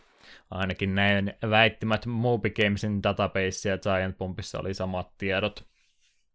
Ja näistä seitsemästä neljä oli James Bond-pelejä ja kolme muuta sitten oli tämmöistä kuin Bad Company, oli se 89 vuoden peli, Arcade Shooter-peli, sitten oli Fire and Brimstone 90, action platformeri se, ja Rollo to the Rescue oli sitten 92, oli myöskin platformeri, Genesikselle semmonen elefantti, pienellä elefantilla pelattava tasohyppelypeli. Ei varmaan nuo sano se enempää. Ikinä kuullutkaan mistään. Bad Company ei ole nyt Battlefieldiin liity, ja Fire Brimstonekin tuommoisia perustota fantasia ympäristön perustuvia sanoja, että enpä voi väittää, että noin itsellekään sen tutumpia olisi. Öö, tosiaan, kun ei tuosta itse yhtiöstä se enempää tietoa löytynyt muuta kuin se, että tämä James Bondin kehittäjä on ilmeisesti, on, tai siis on ollut tekemässä myös näitä kolmea peliä, niin mä oletan, että se on sitten ollut varmaan hänen oma tuommoinen pieni yritys, että on sitten listolla sitten ollut aikanansa aikanansa oma yritys tuo Vector Dini mahdollisesti en anna tästä va- äh, vahvistusta, mutta näin ainakin päättelisin näiden tietojen pohjalta. Sitten toinen kehittäjä myöskin julkaisena toimi Millennium Interactive. Tämä on vähän ehkä tutumpi yritys varsinkin sitten myöhempien nimiensä puolesta. Kyseinen yritys myytiin aikana 97 vuonna Sonille ja se muutettiin nimi sitten SCE Cambridge Studioksi. Ja siitä sitten pikkasen eteenpäin vielä mentiin ja uudelleen organisoitiin tämä yritys uudestaan ja nimi muuttui sitten Guerilla Cambridge nimeen. Ja he tekivät sitten Guerilla Gamesille pelejä. Ja, mutta tämäkin taitaa nyt sitten olla päätöksensä jo tullut, joten tässä suht hiljattain tämä yritys sitten lopullisesti kuoputtu, mutta parikymmentä vuotta kumminkin bisneksessä hekin olivat. Listasin tämän Millennium Interactive alkuajoista ja loppuun asti nimimuutostenkin myötä niin kaikki mahdolliset pelit on ihan vain sen takia, kun mä en keksinyt oikein, että pystyykö näitä, näistä mitään mainittu, onko siinäkään mitään semmoista, mikä sanoisi yhtään mitä. Ainoa, mikä tulee itsellä vastaan, on toi 97 vuoden Frokkeri, mutta muuten sanooko kummempaa. No Medieval. Ja jälkeenpäin jo sitten tuosta mennään 98 oli Medieval. 2006 oli sitten 24 Game, ei varmaan tärkeä peli, mutta kumminkin suosittu TV-sarja oli. Ja Little Big Planetin sitten PSP-käännös 2009. Mutta tässä oli sitten nämä kaikki muut pelit, mitä mä olin listannut ihan 90 asti ja James Bondista eteenpäin. Nyt ihan sen vuoksi vaan, että tulee jotain edes mainittua ihan randomilla tätä heidän Thunderstrike, Warlock the Avenger, Adventures of Robin Hood, Moonshine Racers kuulostaa tosi hyvältä.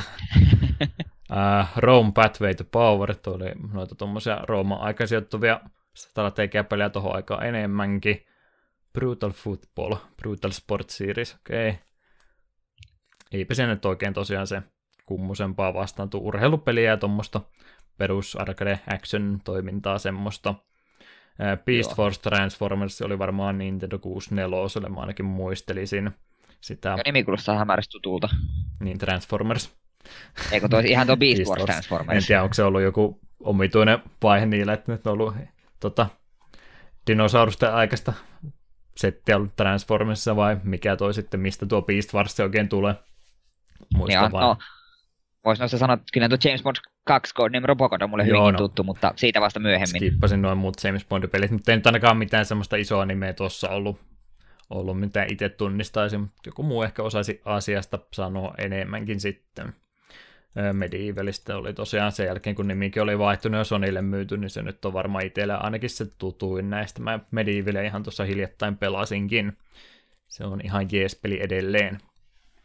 Joo, me on kanssa ykköstä vai kakkosta pelannut jonkin matkaa, sitten se ei jostain sitä kesken. Mutta tosiaan tämän James Bondin kehittäjänä sitten tämmöinen henkilö kuin Chris Sorel, ja hän on myöskin tosiaan sitten ollut tekemässä noita, mitä tuossa aikaisemmin mainitsin, noin Bad Company, Fire and Brimstone, Reload to the Rescue, pitkän kaavan tota, peliohjelmojakin, siis ää, mä hänestä luin pitkän haastattelun, löytyy codetapper.com-sivustolta. Kuulemma ihan kouluikäisestä asti hänkin harrastanut C64 ja tämmöistä. Siitä eteenpäin aktiivisesti pelejä tehnyt ja tosiaan miten on tuo Millennium Interactivekin sitten tuossa vuosien aikana muuttunut, niin hän on siellä mukana ollut ja nykyään sitten Sony Euroopan puolella on töissä muistaakseni onko sitten ollut päätekijä just tuossa Medievalilläkin, eli paljon löytyy kyllä CVstä hänelläkin materiaalia, mitä hän on vuosien aikana tehnyt. Musiikista vielä nopsaa nimi piti nostaa esille, Richard Joseph oli, oli henkilö, joka on tähän James Bondin ja moneen muuhunkin tota, Amiga ja Atari ja C64-peleihin tehnyt musiikkia, muun muassa Defender of the Crown, Sensible Soccer ja Cannon Fodder.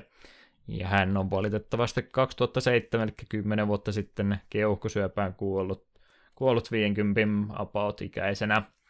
Valitettava tieto tämä. Sensible Soccer on ainakin pelannut, jos ei muuta noista pitäisi mainita. Cannon Fodder on kulttiklassikko, mitä en ole itse pelannut. Defender of the Crown on monessa eri alustassa kyllä ollut, että siinä ainakin isoja pelejä siinä mielessä nuokin. Joo, Cannon Fodder on tainnut joskus jopa vähän pelata. Tämmöistä taustatietoa mä nyt ainakin tästä löysin. En tosiaan se enempää tuo itse James Bondin tekemisestä kumminkaan tähän lisännyt, mutta jotain tietoa kaikista huolimatta tuossa pohjaksi. Mutta siirrytään tuohon itse James Bondiin. Eetu voisi vähän tarinoida, mistä tässä Joo. pelissä on kyse. Pelillä on näinkin monimutkainen tarina. Superpahis Dr. Maybe, joka kyllä on sanaleikki James Bondin Dr. Nousta on ostanut itselleen megayritys Acme Oil Company, ja sen avulla sitten ajatteli koko maailman saa haltuunsa, ja sitten pumppailee ikävästi myrkkyjä vesistöihin. Ja koska pelihahmomme on kala, niin siellähän ikävästi on niin kuin oma lehmä ojassa, joten, ja sitten Britannian salainen palvelu palkkaa James Bondin suojelemaan vedenlaisia alueita Maybin ikäviltä ja inhottavilta kätyreiltä, ja kuten ehkä jo saattoi tästä parista nimestä päätellä, niin pelo, peli, pelo, peli parodioi brittiläisiä salaisia agentteja ja etenkin James Bondia. Ja pelien kentät on aika usein nimetty Bond-leffojen mukaan. Löytyy League and, Let, äh, League and Let Die ja License to Bubble. Tässä sivuhuomautuksena, että James Bond käyttää aseenaan kuplia. Hmm. Tämä käy, mielessä tämä käy järkeen. Ja toi tuntuu Briteillä varsinkin olevan tota, semmoinen yleinen tekniikka parodioida kaikkea mahdollista. ymmärrettävää siinä, että mistä tämäkin idea sitten on varmaan idea tullut ensin ja sitten vasta kaikki muu jälkeenpäin tälle pelille tai tuolle pohjalle, että tehdäänpä tämmöisen, tämmöisen tota ympärille, että varmaan James Bondi leffoja enemmänkin kattelu halunnut sitä sitten parodioida ja kaikki muu tullut jälkeenpäin. Jep. Öö, sitten itse pelin mekaniikoihin. James Bond on taso, taso, taso loikka, vaikka mm. käytännössä pelissä loikitaan tosi vähän, koska jokainen kenttä sijoittuu veden alle. Ja kentissä ei ole, kentät ei varsinaisesti ole mene paikasta A paikkaan B, kuten vaikka Mariossa ja Sonicissa, vaan ka- kaikissa on joku tehtävä, jotka liittyy tavaroiden keräilemiseen ja sitten parissa tapauksessa myös muiden merenelävien saattamiseen paikasta A paikkaan B. Ja tosiaan, kuten juuri mainitsin, niin koska ollaan veden alla, niin hyppynappia ei ole ollenkaan. Mutta sen sijaan sitten päätoimi, toimi, mitä Bond osaa tehdä, on poimia tavaroita kantoonsa, joita sitten, joista sitten, tai jota tarvitsee esimerkiksi kultaharkkojen kantamiseen veneeseen tai avai, avaimia lukkoihin tai pommeja jo, öljylautan jalkoihin ja niin poispäin. Ja aseena Bond sitten käyttää, kuten aiemmin mainitsin, kuplia, joka muistuttaa vähän puple Eli vihollinen saadaan kuplan sisään ja sitten rikotaan kupla. Tässä kohtaa haluaisin jotakin mainita pelin kontrolleista. Niin ylipäänsä, kun tosiaan loikka nyt kuitenkin ihan tuo kentenä, mutta ei tuossa ole mitään loikkimista ja ei taida taso uinti olla mikään termi. tai termi, mitä haluan nyt ainakaan tässä ruveta tota lanseeraamaan, niin sen takia ihan tasoloikasta puhuu, mutta no ylipäätänsä tota, miten kun puhutaan aina noista vesikentistä, mitä peleissä kaikki vihaa niitä, nyt on taas semmoinen peli, että mikä on niin kuin 99 prosenttia veden alla, niin mitä noin kontrollista ylipäätänsä tykkäsit? No siis ei musta niissä varsinaisesti ollut mitään ongelmia. Pelissä on paljon ongelmia, mutta kontrollit ei ole ei, ei ollut yksi niistä. Ainakaan isoin niistä. Semmoista se on tosiaan, kun ei tosiaan pysty mitenkään hyppimään, niin se on semmoista tasa- tasaista liikkumista ja semmoista aika nopsaa singahtelua paikasta toiseen.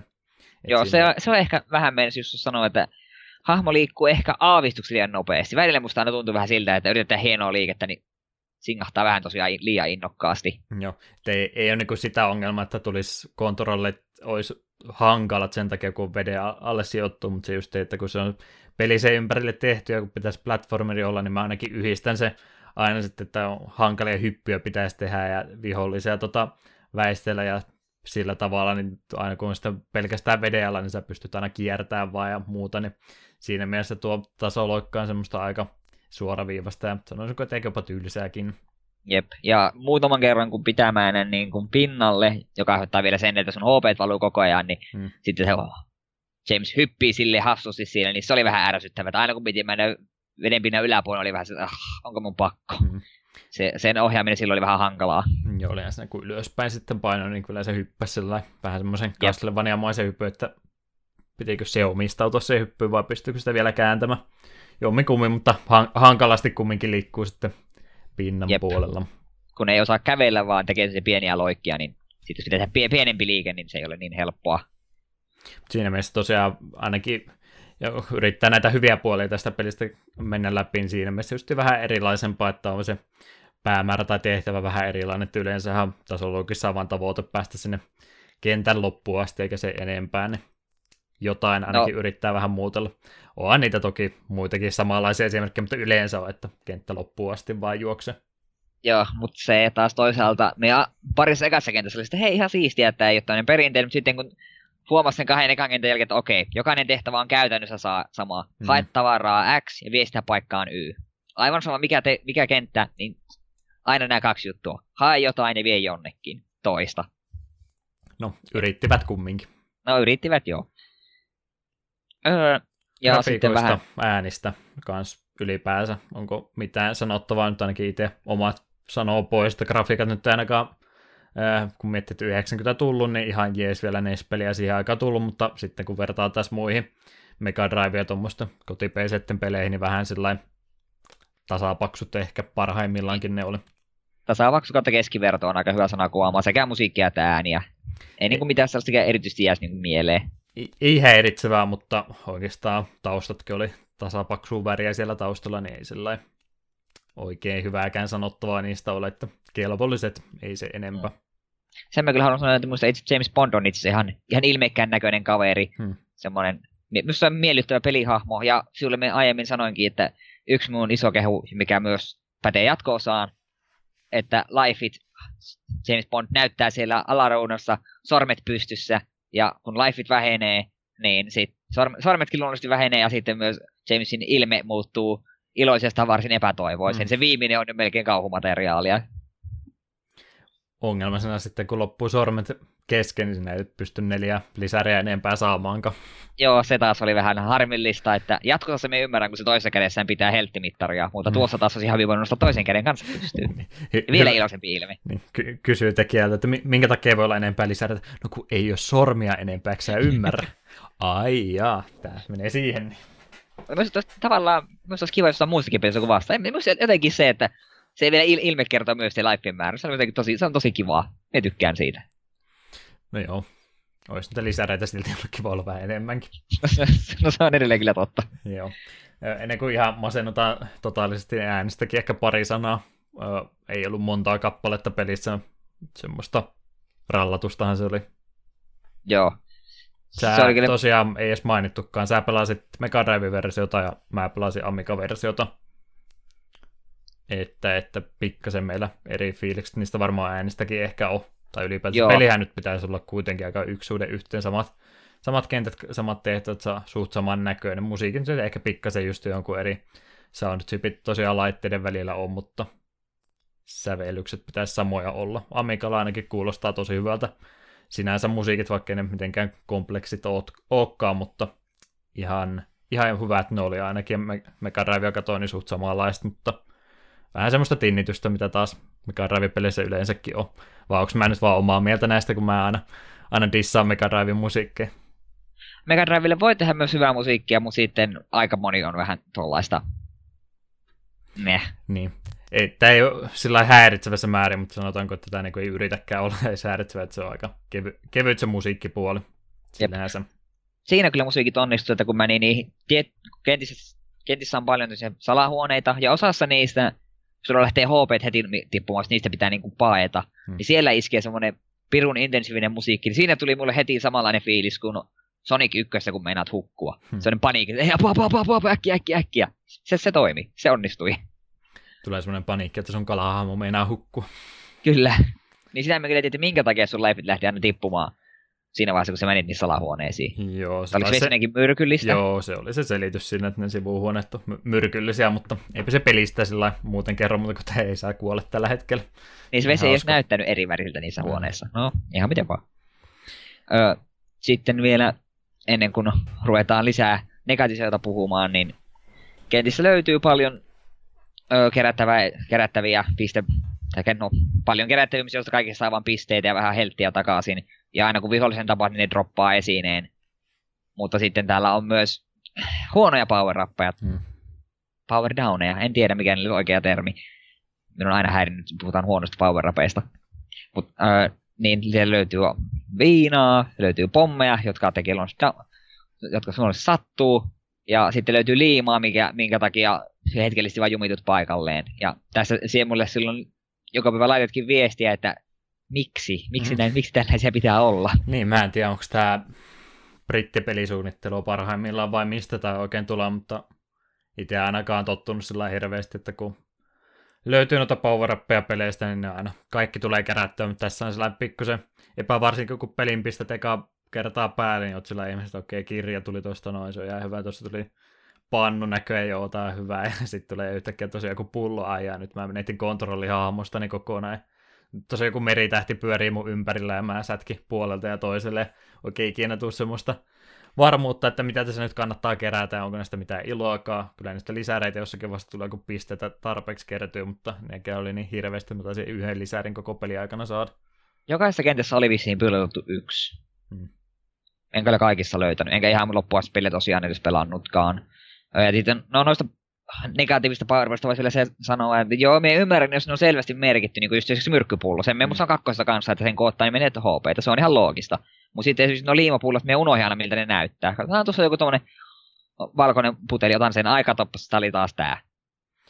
merkitkää ne selvästi, jos on pakko olla negatiivisia. Mä niin ihan periaatteen vuoksi on tuommoisia systeemejä vastaan, kun kentissä ihan tarpeeksi hazardeja muutenkin, niin ei sitten tarvitse niin randomilla, randomilla niin vihollisten pudotellakin niitä vähän väliä, että hei, niin sitä nyt yleensä henki lähde tosiaan, mutta hidastaa ja hankaloittaa elämää kumminkin, ja pommeihin ja saattaa välillä henki lähteäkin, että kun se sen poimit, niin se rupeaa sitten vähän sun jälkeen pudottelemaan niitä pommeja, että ei siihen käy yleensä kuule, kun ainoastaan jos sä paikalle jäät, että välillä tulee niitä semmoisia salahuoneita tosiaan, missä on arkkoja, sieltä viskotaan hirveästi tavaraa, niin itsekin kun jää kerääleen siihen paikoille, niin sitten rupeaa ihmettelemään, mitä sitä rupeaa pommit ysähtelee mun perässä koko ajan. Joo, minulta meni pari kerralla ihan kokonaan ohi se pommi juttu. Minä vaan, mitä ihmettä tapahtuu, yhtäkkiä rupeaa vaan räjähtelemään. Vasta myöhemmin että okei, noita ei pidä poimia. Joo, että en, en tykkää, saisi pois pistää kokonaan. Vihollisia toisaalta... löytyy muutenkin ja aikaraja on pelissä kumminkin, se on ihan tarpeeksi stressaavaa. Jep. Muuten ja se vielä helttiä lähtee vähän kaikesta pois, niin ei nyt tarvitsisi tommosiakin vielä siihen kaiken hyvän lisäksi olla. Jep, ja noista pommeista vielä sen verran, että me itse törmäsin eka kerta niihin siinä, oliko just kakkoskenttä, missä piti niitä pommeja, vai kolmoskenttä, siis piti just niitä dynamiittipötkiä viedä niin sen öljy, öljyporaslautan jalkoihin. Niin, kun se kenttä niin alku opettaa, että hei, vie näitä dynamiitteja, mutta samalla sanoo, soo, soo, elä ota pommeja. Niin, ristiriitaisia viestejä. Ja sitten me pommeja voinut hyödyntää myös. Todellakin joo, ja siinä joku tällä niin tehtävien ympärillä nuo kentät rakennettu, niin mua kanssa se aina vähän haittaisi, varsinkin kun mä oon ilmeisesti tarpeeksi ADHD, kun kenttä alkaa, niin mä rämpytään aina se kentän pois, niin missä tulee se tehtävä anto, sitten mä laitan hetkinen, mitä tässä pitääkään tehdä, ja just se pommitusjuttukin oli sillä, että okei, mä en tajunnut lukea, tai se meni niin nopsa ohi, että mä nyt oikein tiedä, mitä mun pitää tehdä, tällä on dynamiitti mutta mä en tiedä, minkä nämä pitää viedä. Siihen se sitten kaatui koko yritys sillä kertaa että vähän toivoisin, että se peli pikkasen selittäisi tuota, no ei olemassaoloonsa, mutta siis niin kuin ylipäätänsä selittäisi nyt vähän tarkemmin, että mitä tässä nyt oikein tarkalleen ottaen pitäisi tehdä, eikä tarvitsisi arpoa, että tosiaan mitä pitää tehdä, mistä ottaa vahinkoa, mihinkä kuolee, mitä, mitä niin kuin ylipäätänsä pitäisi tapahtuakin. Jep, ja tuossa mistä kuolee, niin päästäänkin pelin suurimpaan ongelmaan ainakin minun mielestä, Eli se, että kun ei ole minkäänlaisia kuolemattomuusfreimejä, se kun otat osumaan, niin siihen voit ottaa välittömästi lisää osumaa, mm. eikä myös mitään animaatioksia vahinkoa. Siis onhan se ärsyttävää, jos otat osumaan, niin hahmo lentää vähän taaksepäin, mutta se samalla myös kertoo sulle, antaa sulle vähän hengitystilaa, että se pystyt vähän niin kuin palautumaan, mutta ei, tässä se vihollinen tulee sinua kohti, uit sen kanssa samaa tahtia, niin vum, sun HP-mittari häviää sekunneissa, sitten vaan kuolet, ja sitä käy tosi herkästi. Joo, ei tosiaan mitään knockbackia ei tule, ei mitään kuolemattomuus aikaa siihen perään, vaan siis ihan simppelisti selitettynä, miten tuossa pelissä ottaa vahinkoa, jos sä menet hahmomodelin sisälle, niin sun pari lähtee vaan sulamaan kauheita vauhtia pois. Henki on Jep. tosi nopsaa sitten siinä lähtee. Jep, ja vaikka jokainen vihollinen, kun sä tapaat, niin antaa niitä esineitä, joista saattaa saa helttiä lisää, mutta ne jokainen esine antaa ihan tosi vähän. Hmm. Että jos sä otat hetkenkin, että vihollisen kanssa päällekkäin, sulla on puolet HP mittaista, joku tappaa kuin kymmenkunta vihollista, että sä saat edes jotenkuten palautettu se HP takaisin. Niin rankasee tosi herkästi. On jo, henki lähtee todella nopsaan pois. Ja sekin vielä sitten päähän just, että kun sulla voi olla vasta neljä niin kuin lisäriä, ja kontinuita on vissiin kolme käytössä. Joo, kolme, ja niitä ei saa lisää. Jep, koska me itse sille just ekana iltana kun pelasin, niin me pelasin kaksi kertaa sille, että lis- elämät niin loppu, tai kontinuit loppu, en ollut päässyt neljänteen kenttään. Sitten me seuraavana että okei, okay, me pelaa pistä save state jokaisen kentän alkuun, ja si- silleen se meni.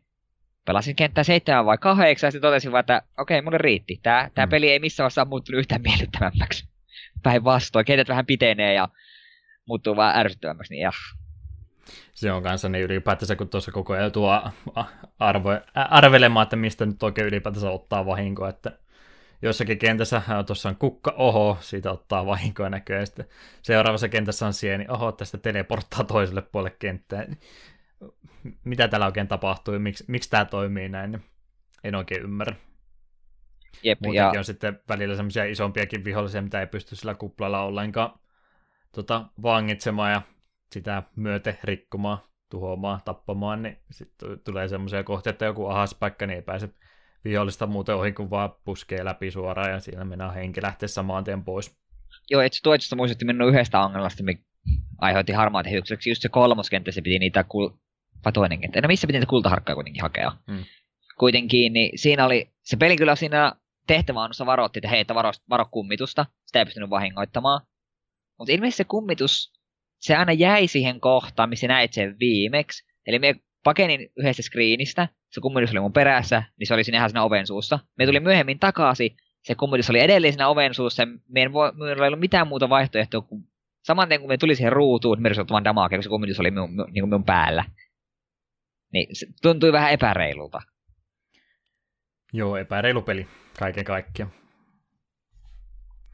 Muutenkin siis tosiaan se vahingoittaminen siinä, että kun yhtäkkiä menet sivuhuoneeseen vaan et tiedä, miten siellä rupeat ottaa vahinkoja. Hyvästä lykyisenä käy sillä, että kun sä tulet ruudun oikealta puolelta sisään, sit se et pääsekään oikealta takaisin, vaan sun pitää koko ruutu uida toiselle puolelle, että sä pääset pois sieltä. Ja taas puolet heltistä yhtäkkiä lähtenytkin jo. Joo, en mutta oliko se kanssa Amiga-versiossa, tuossa Mega Drivella oli ainakin, että kun menit just pinnalle, niin sun HP rupesi kun limit tippumaan. Mutta sitten mm. kun pääsit takaisin veteen, niin sun HP resetoitu siihen kohtaan, mitä Joo. se oli. Joo, okei, okay, se oli kuitenkin sama. Se oli sentä. Että peli, niin, mutta se oli siinä se jännä, että eli peli niin kuin haluaa, että sulla on erillinen happimittari kautta, minkä aikaa voit olla pinnan päällä, mutta sitten ei kuitenkaan halunnut antaa sulle erillistä, vaan se oli sidottu sun HPC tai HP, mutta silti se, en tiedä, se oli hyvin hämmentävää. Oli kyllä joo. Tän tuosta nyt oikein ylipäätänsä muuta edes mennessäkään sanoa, mulla jotain oli jopa mielessäkin, mutta ehti jo tuosta aika lailla unohtumaan jo. Aika negatiivinen on tämä. Mä, sillä miten me ollaan tätä podcastia tehty, niin yleensä on ollut tuolla valittu noita pelejä, ne on ollut semmoisia mitä on ehkä kuullut muilta ihmisiltä sitten tai netin kautta lukenut, että taisi joku hyvä peli on, on nyt missannut, niin olisi kiva pelata. Tämä tuli otettua vähän niin kuin periaatteessa jo tuon jakson numeron kannalta jo ihan läpällä vaan tämä peli, niin siinä mielessä vähän erikoinen nyt, että ollaan aika negatiivisia tämän suhteen, mutta no ylipäänsä tuollain loppuvetona, yhteenvetona, suositteluna, niin pystyykö tätä nyt oikein kenellekään tarjoamaan? Ei, ei, ei, ei sen mä haluan vielä niin sanoa, että minulle tämä henkilökohtaisesti oli aika iso pettymys, koska mä oon tosiaan sitä kakkosta Codename Robocodia pelannut ihan jonkin verran naapurilla aikoinaan. Niin se oli, se oli siis tosi hyvä peli. Siinä on oikeastaan kaikki nämä ongelmat, mitä tässä niin on, niin on korjattu. Se on vähän niin perinteisempi tasoloikka silleen, että paikasta A paikkaan B. Kentissä piti kyllä kerätä muistaakseni pingviinejä jostain syystä. Ja sitten kun se on maan päällä, niin ei ole näitä vesikenttien ongelmia.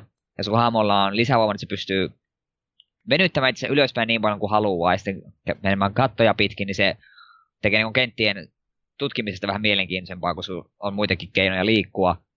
Siinä on knockback, kun vihollinen osuu, että se, et vaan niin kuin sekunnissa sun hopemittari ei sulaa. Se on paljon parempi peli, ja minä odotin sen takia, että tämäkin olisi varmaan ihan pätevä. Ei tämä ollut. Olen pettynyt. Haluan, haluan palata pelaamaan sitä kakkosta unohtaa, että tämä peli on edes olemassa. Joo, ei kyllä valitettavasti itsekään pysty tätä peliä oikein tässä vaiheessa suosittelemaan. Tätä nyt ei sillä ole superhuono peli, tämä ei ole mikään taivanilainen piraattipeli, mikä niinku kaatuilee sillä tavalla, vaan kyllä tässä niinku jotain elementtiä on ihan kohdallaansa, mutta ja näin pelisuunnittelunkin kannalta on monta semmoista ongelmaa, niin kuin just nuo huonot power ja tiukko aikaraja ja tämmöistä, mistä mä niinku yhtään tykkään, niin ei, ei tätä kyllä tule varmaan. Tämä oli nyt se ainoa kerta, kun tuli tähän pelin tutustuttua, mutta taitaa sitten valitettavasti tämä pelailu jäädä tähän näin, että mä käyn tosiaan viitoskenttää asti vedin vaan, ja mä, siinä mielessä oli hyvä, kun mä sitä Amiga-versiota pelasin, siellä oli tota, joka oli tätä versiota netin kautta levittänyt, anteeksi piratismista, mutta kun ei tätä pystynyt ostamaankaan enää mistään, niin pelasin sitä, niin siinä oli sitten tosiaan käynnistässä annettu mahdollisuus laittaa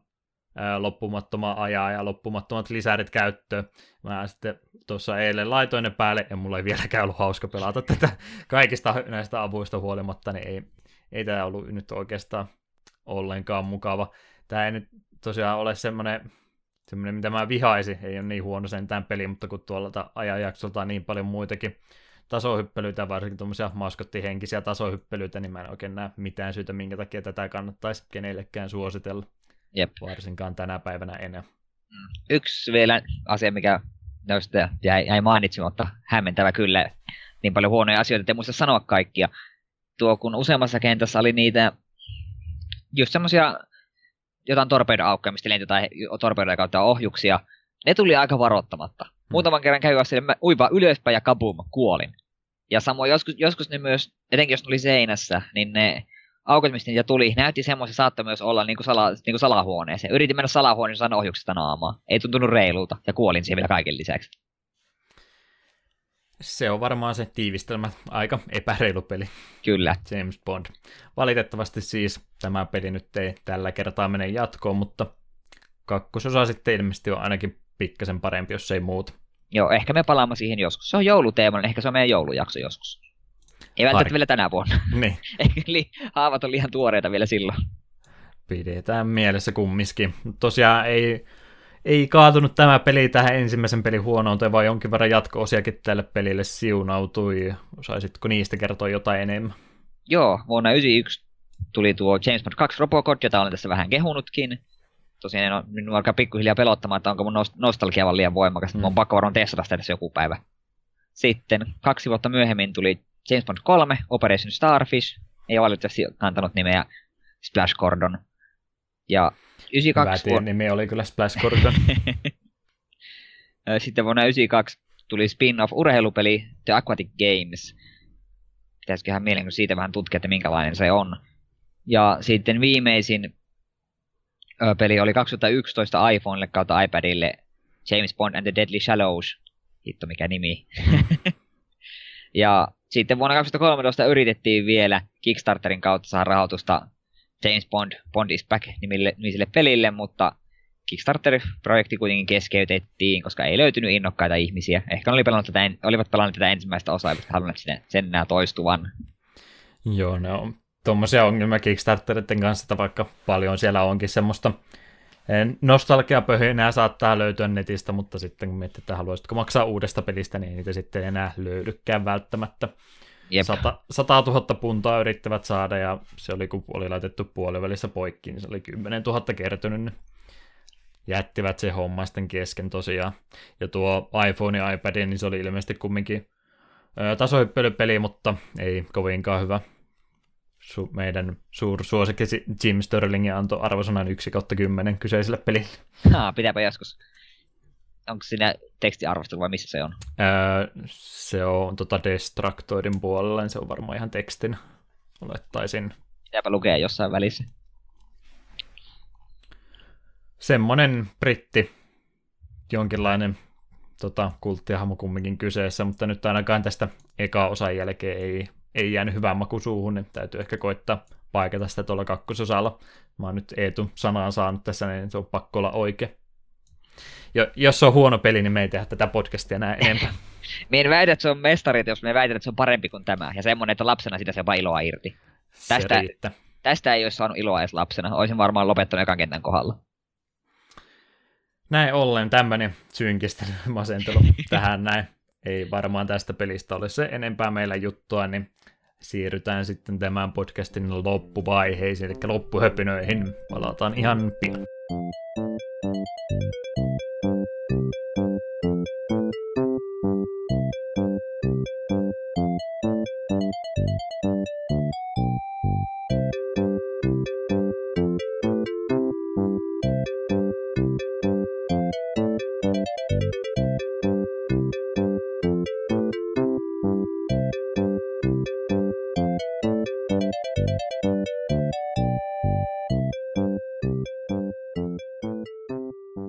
Loppuhöpinät siis meillä enää tässä vuorossa. Muutama asia, mitä tuossa jäi jakson varrella mainitsematta, tai puhuttiin ylipäätään eikä osattu vastausta sanoa. James Bond Junior on oikea peli, joka on olemassa usealle alustalle. Mulla on varmaan se Amigalle just ollut justiin joskus aikanaan ainakin kovin tutulta tuo peli näytti. Ja se Runescape-dokkari, mitä tuossa uutisotsikoiden aikana katsottiin, se tosiaan YouTubesta kyllä löytyy ja ilmaisena katsottavana. Se taitaa sitä myöten olla meidän tämän jakson linkkivinkkikin. Tulipahan ne ainakin hoidettua sitten alta pois. Puolitoista tuntia oli dokkarilla mittaa. Muuta voisi ehkä katsoa, mutta se on puolitoista tuntia pois Persona Vitosen pelaamisesta, niin ei varmaan nyt ihan heti tule katsottu. Joo, siinä varmaan rupeaa sitten olemaan meidän sisältömme tällä kertaa. Mä kovasti yritin olla sanomatta, kiroamatta meidän jaksoa sillä, että mä sanoin, että nyt on ehkä vähän lyhkäisempi jakso, mutta nyt se oikeasti tapahtuikin. Ei ollut tuosta tämän jakson pelistä niin hirveästi sanottavaa ja uutisetkin oli pikkasen lyhkäisemmät, niin ihan kiva. Ei meillä mitään aikamääreitä ollut, niin tämmöinen kaksituntinen on ihan sopivasti mielestäni tälle Jep. podcastille. Mutta sitten kaksi viikkoa eteenpäin seuraava jakso olisi tulossa, mitäs meillä oli mielessä silloin. Ei tuo var- ää, valinnut seuraavan jakson peli. Kyllä, ja sit myös sitä seuraavan. Ja tosiaan kahden viikon päästä olisi Donkey Kong 64, joka on yllätys yllätys Nintendo 64.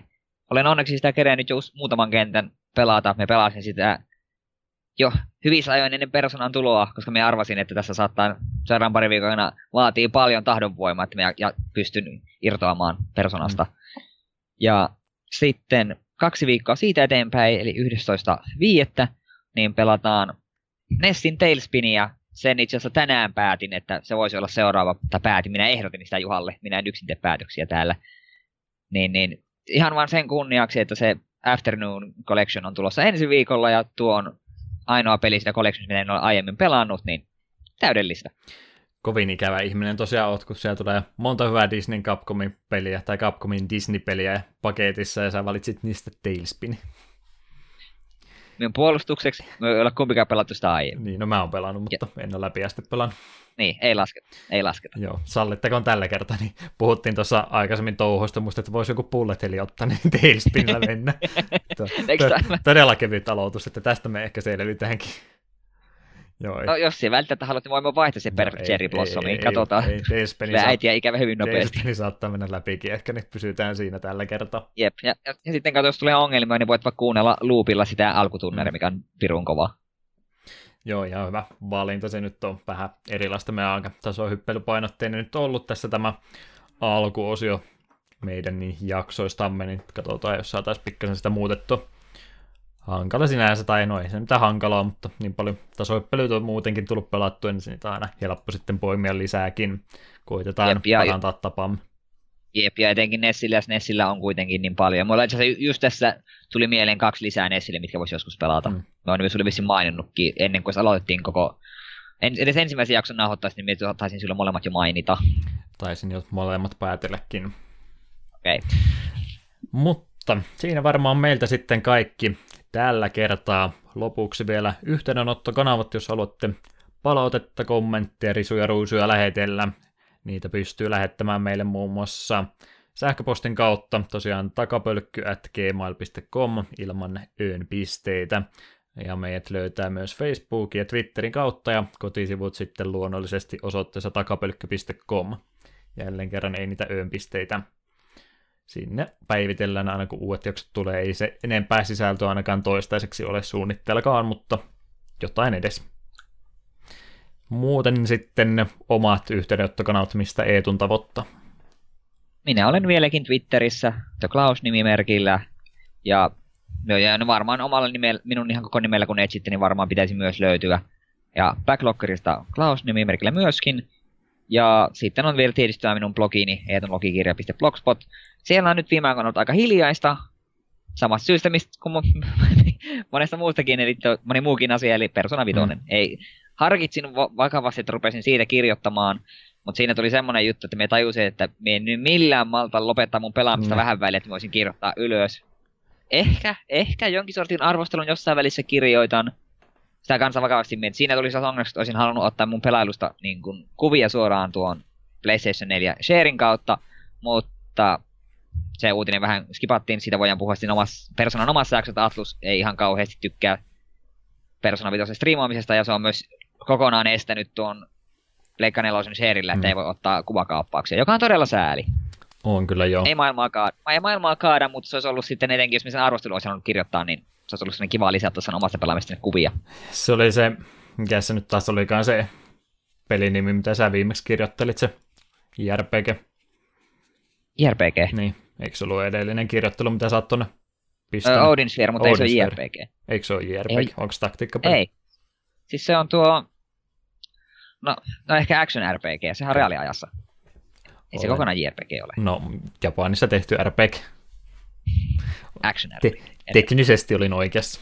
Mutta kuitenkin, mitä olit siitä sanomassa? Niin, sä et siitä ollut tällä podcastin puolella se enempää maininnutkaan, niin halusin vaan mainita, että siitä oot kirjoitellut ainakin. Joo, niin, joo Odin Sphere oli viimeisin ja me en ole siitä sen takia täällä enempää puhunut, koska siihen meni tunti tai kaksi, kun mä rupesin pelkästään mm. kehumaan sitä peliä. Se on myös yksi mun kaikkein suosikkipelejä, että jos kiinnostaa, niin menkää lukemaan vaikka pelkästään se mun loppuhöpinet viimeisimmästä kirjoituksesta. Hyvä, hyvä. Omat yhteydenottokanavat tosiaan Twitterin kautta Deokin löytyy ja myöskin twitch.tvn kautta.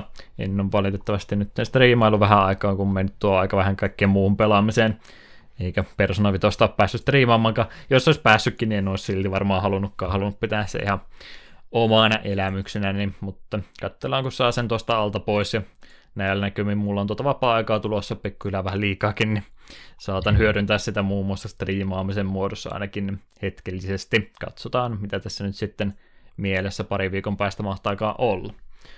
Mutta rupeiskohan meillä olemaan tässä nyt sitten kaikki kerrottava? Eiköhän tässä ollut kaikki, mitä tarvitsee. Hyvä. Tällä erää. Siinä tapauksessa minä kiittelen teitä jälleen kerran kuuntelemisesta. Ei tulla saattaa olla saatesanat tähän loppuun jälleen kerran. Ainakin lupasit kirjoitella näitä jemma. Joo, kovin monta niitä ole, niin turvaudutaan nyt tähän, mikä on ehkä vähän, vähän, vähän kritiikkiä meille, että ainakin tämän jakson perusteella. Anna tulla. Oletko valmis? Saata meidät kotiin. Ei ole huonoja pelejä, on vain hemmoteltuja pelaajia.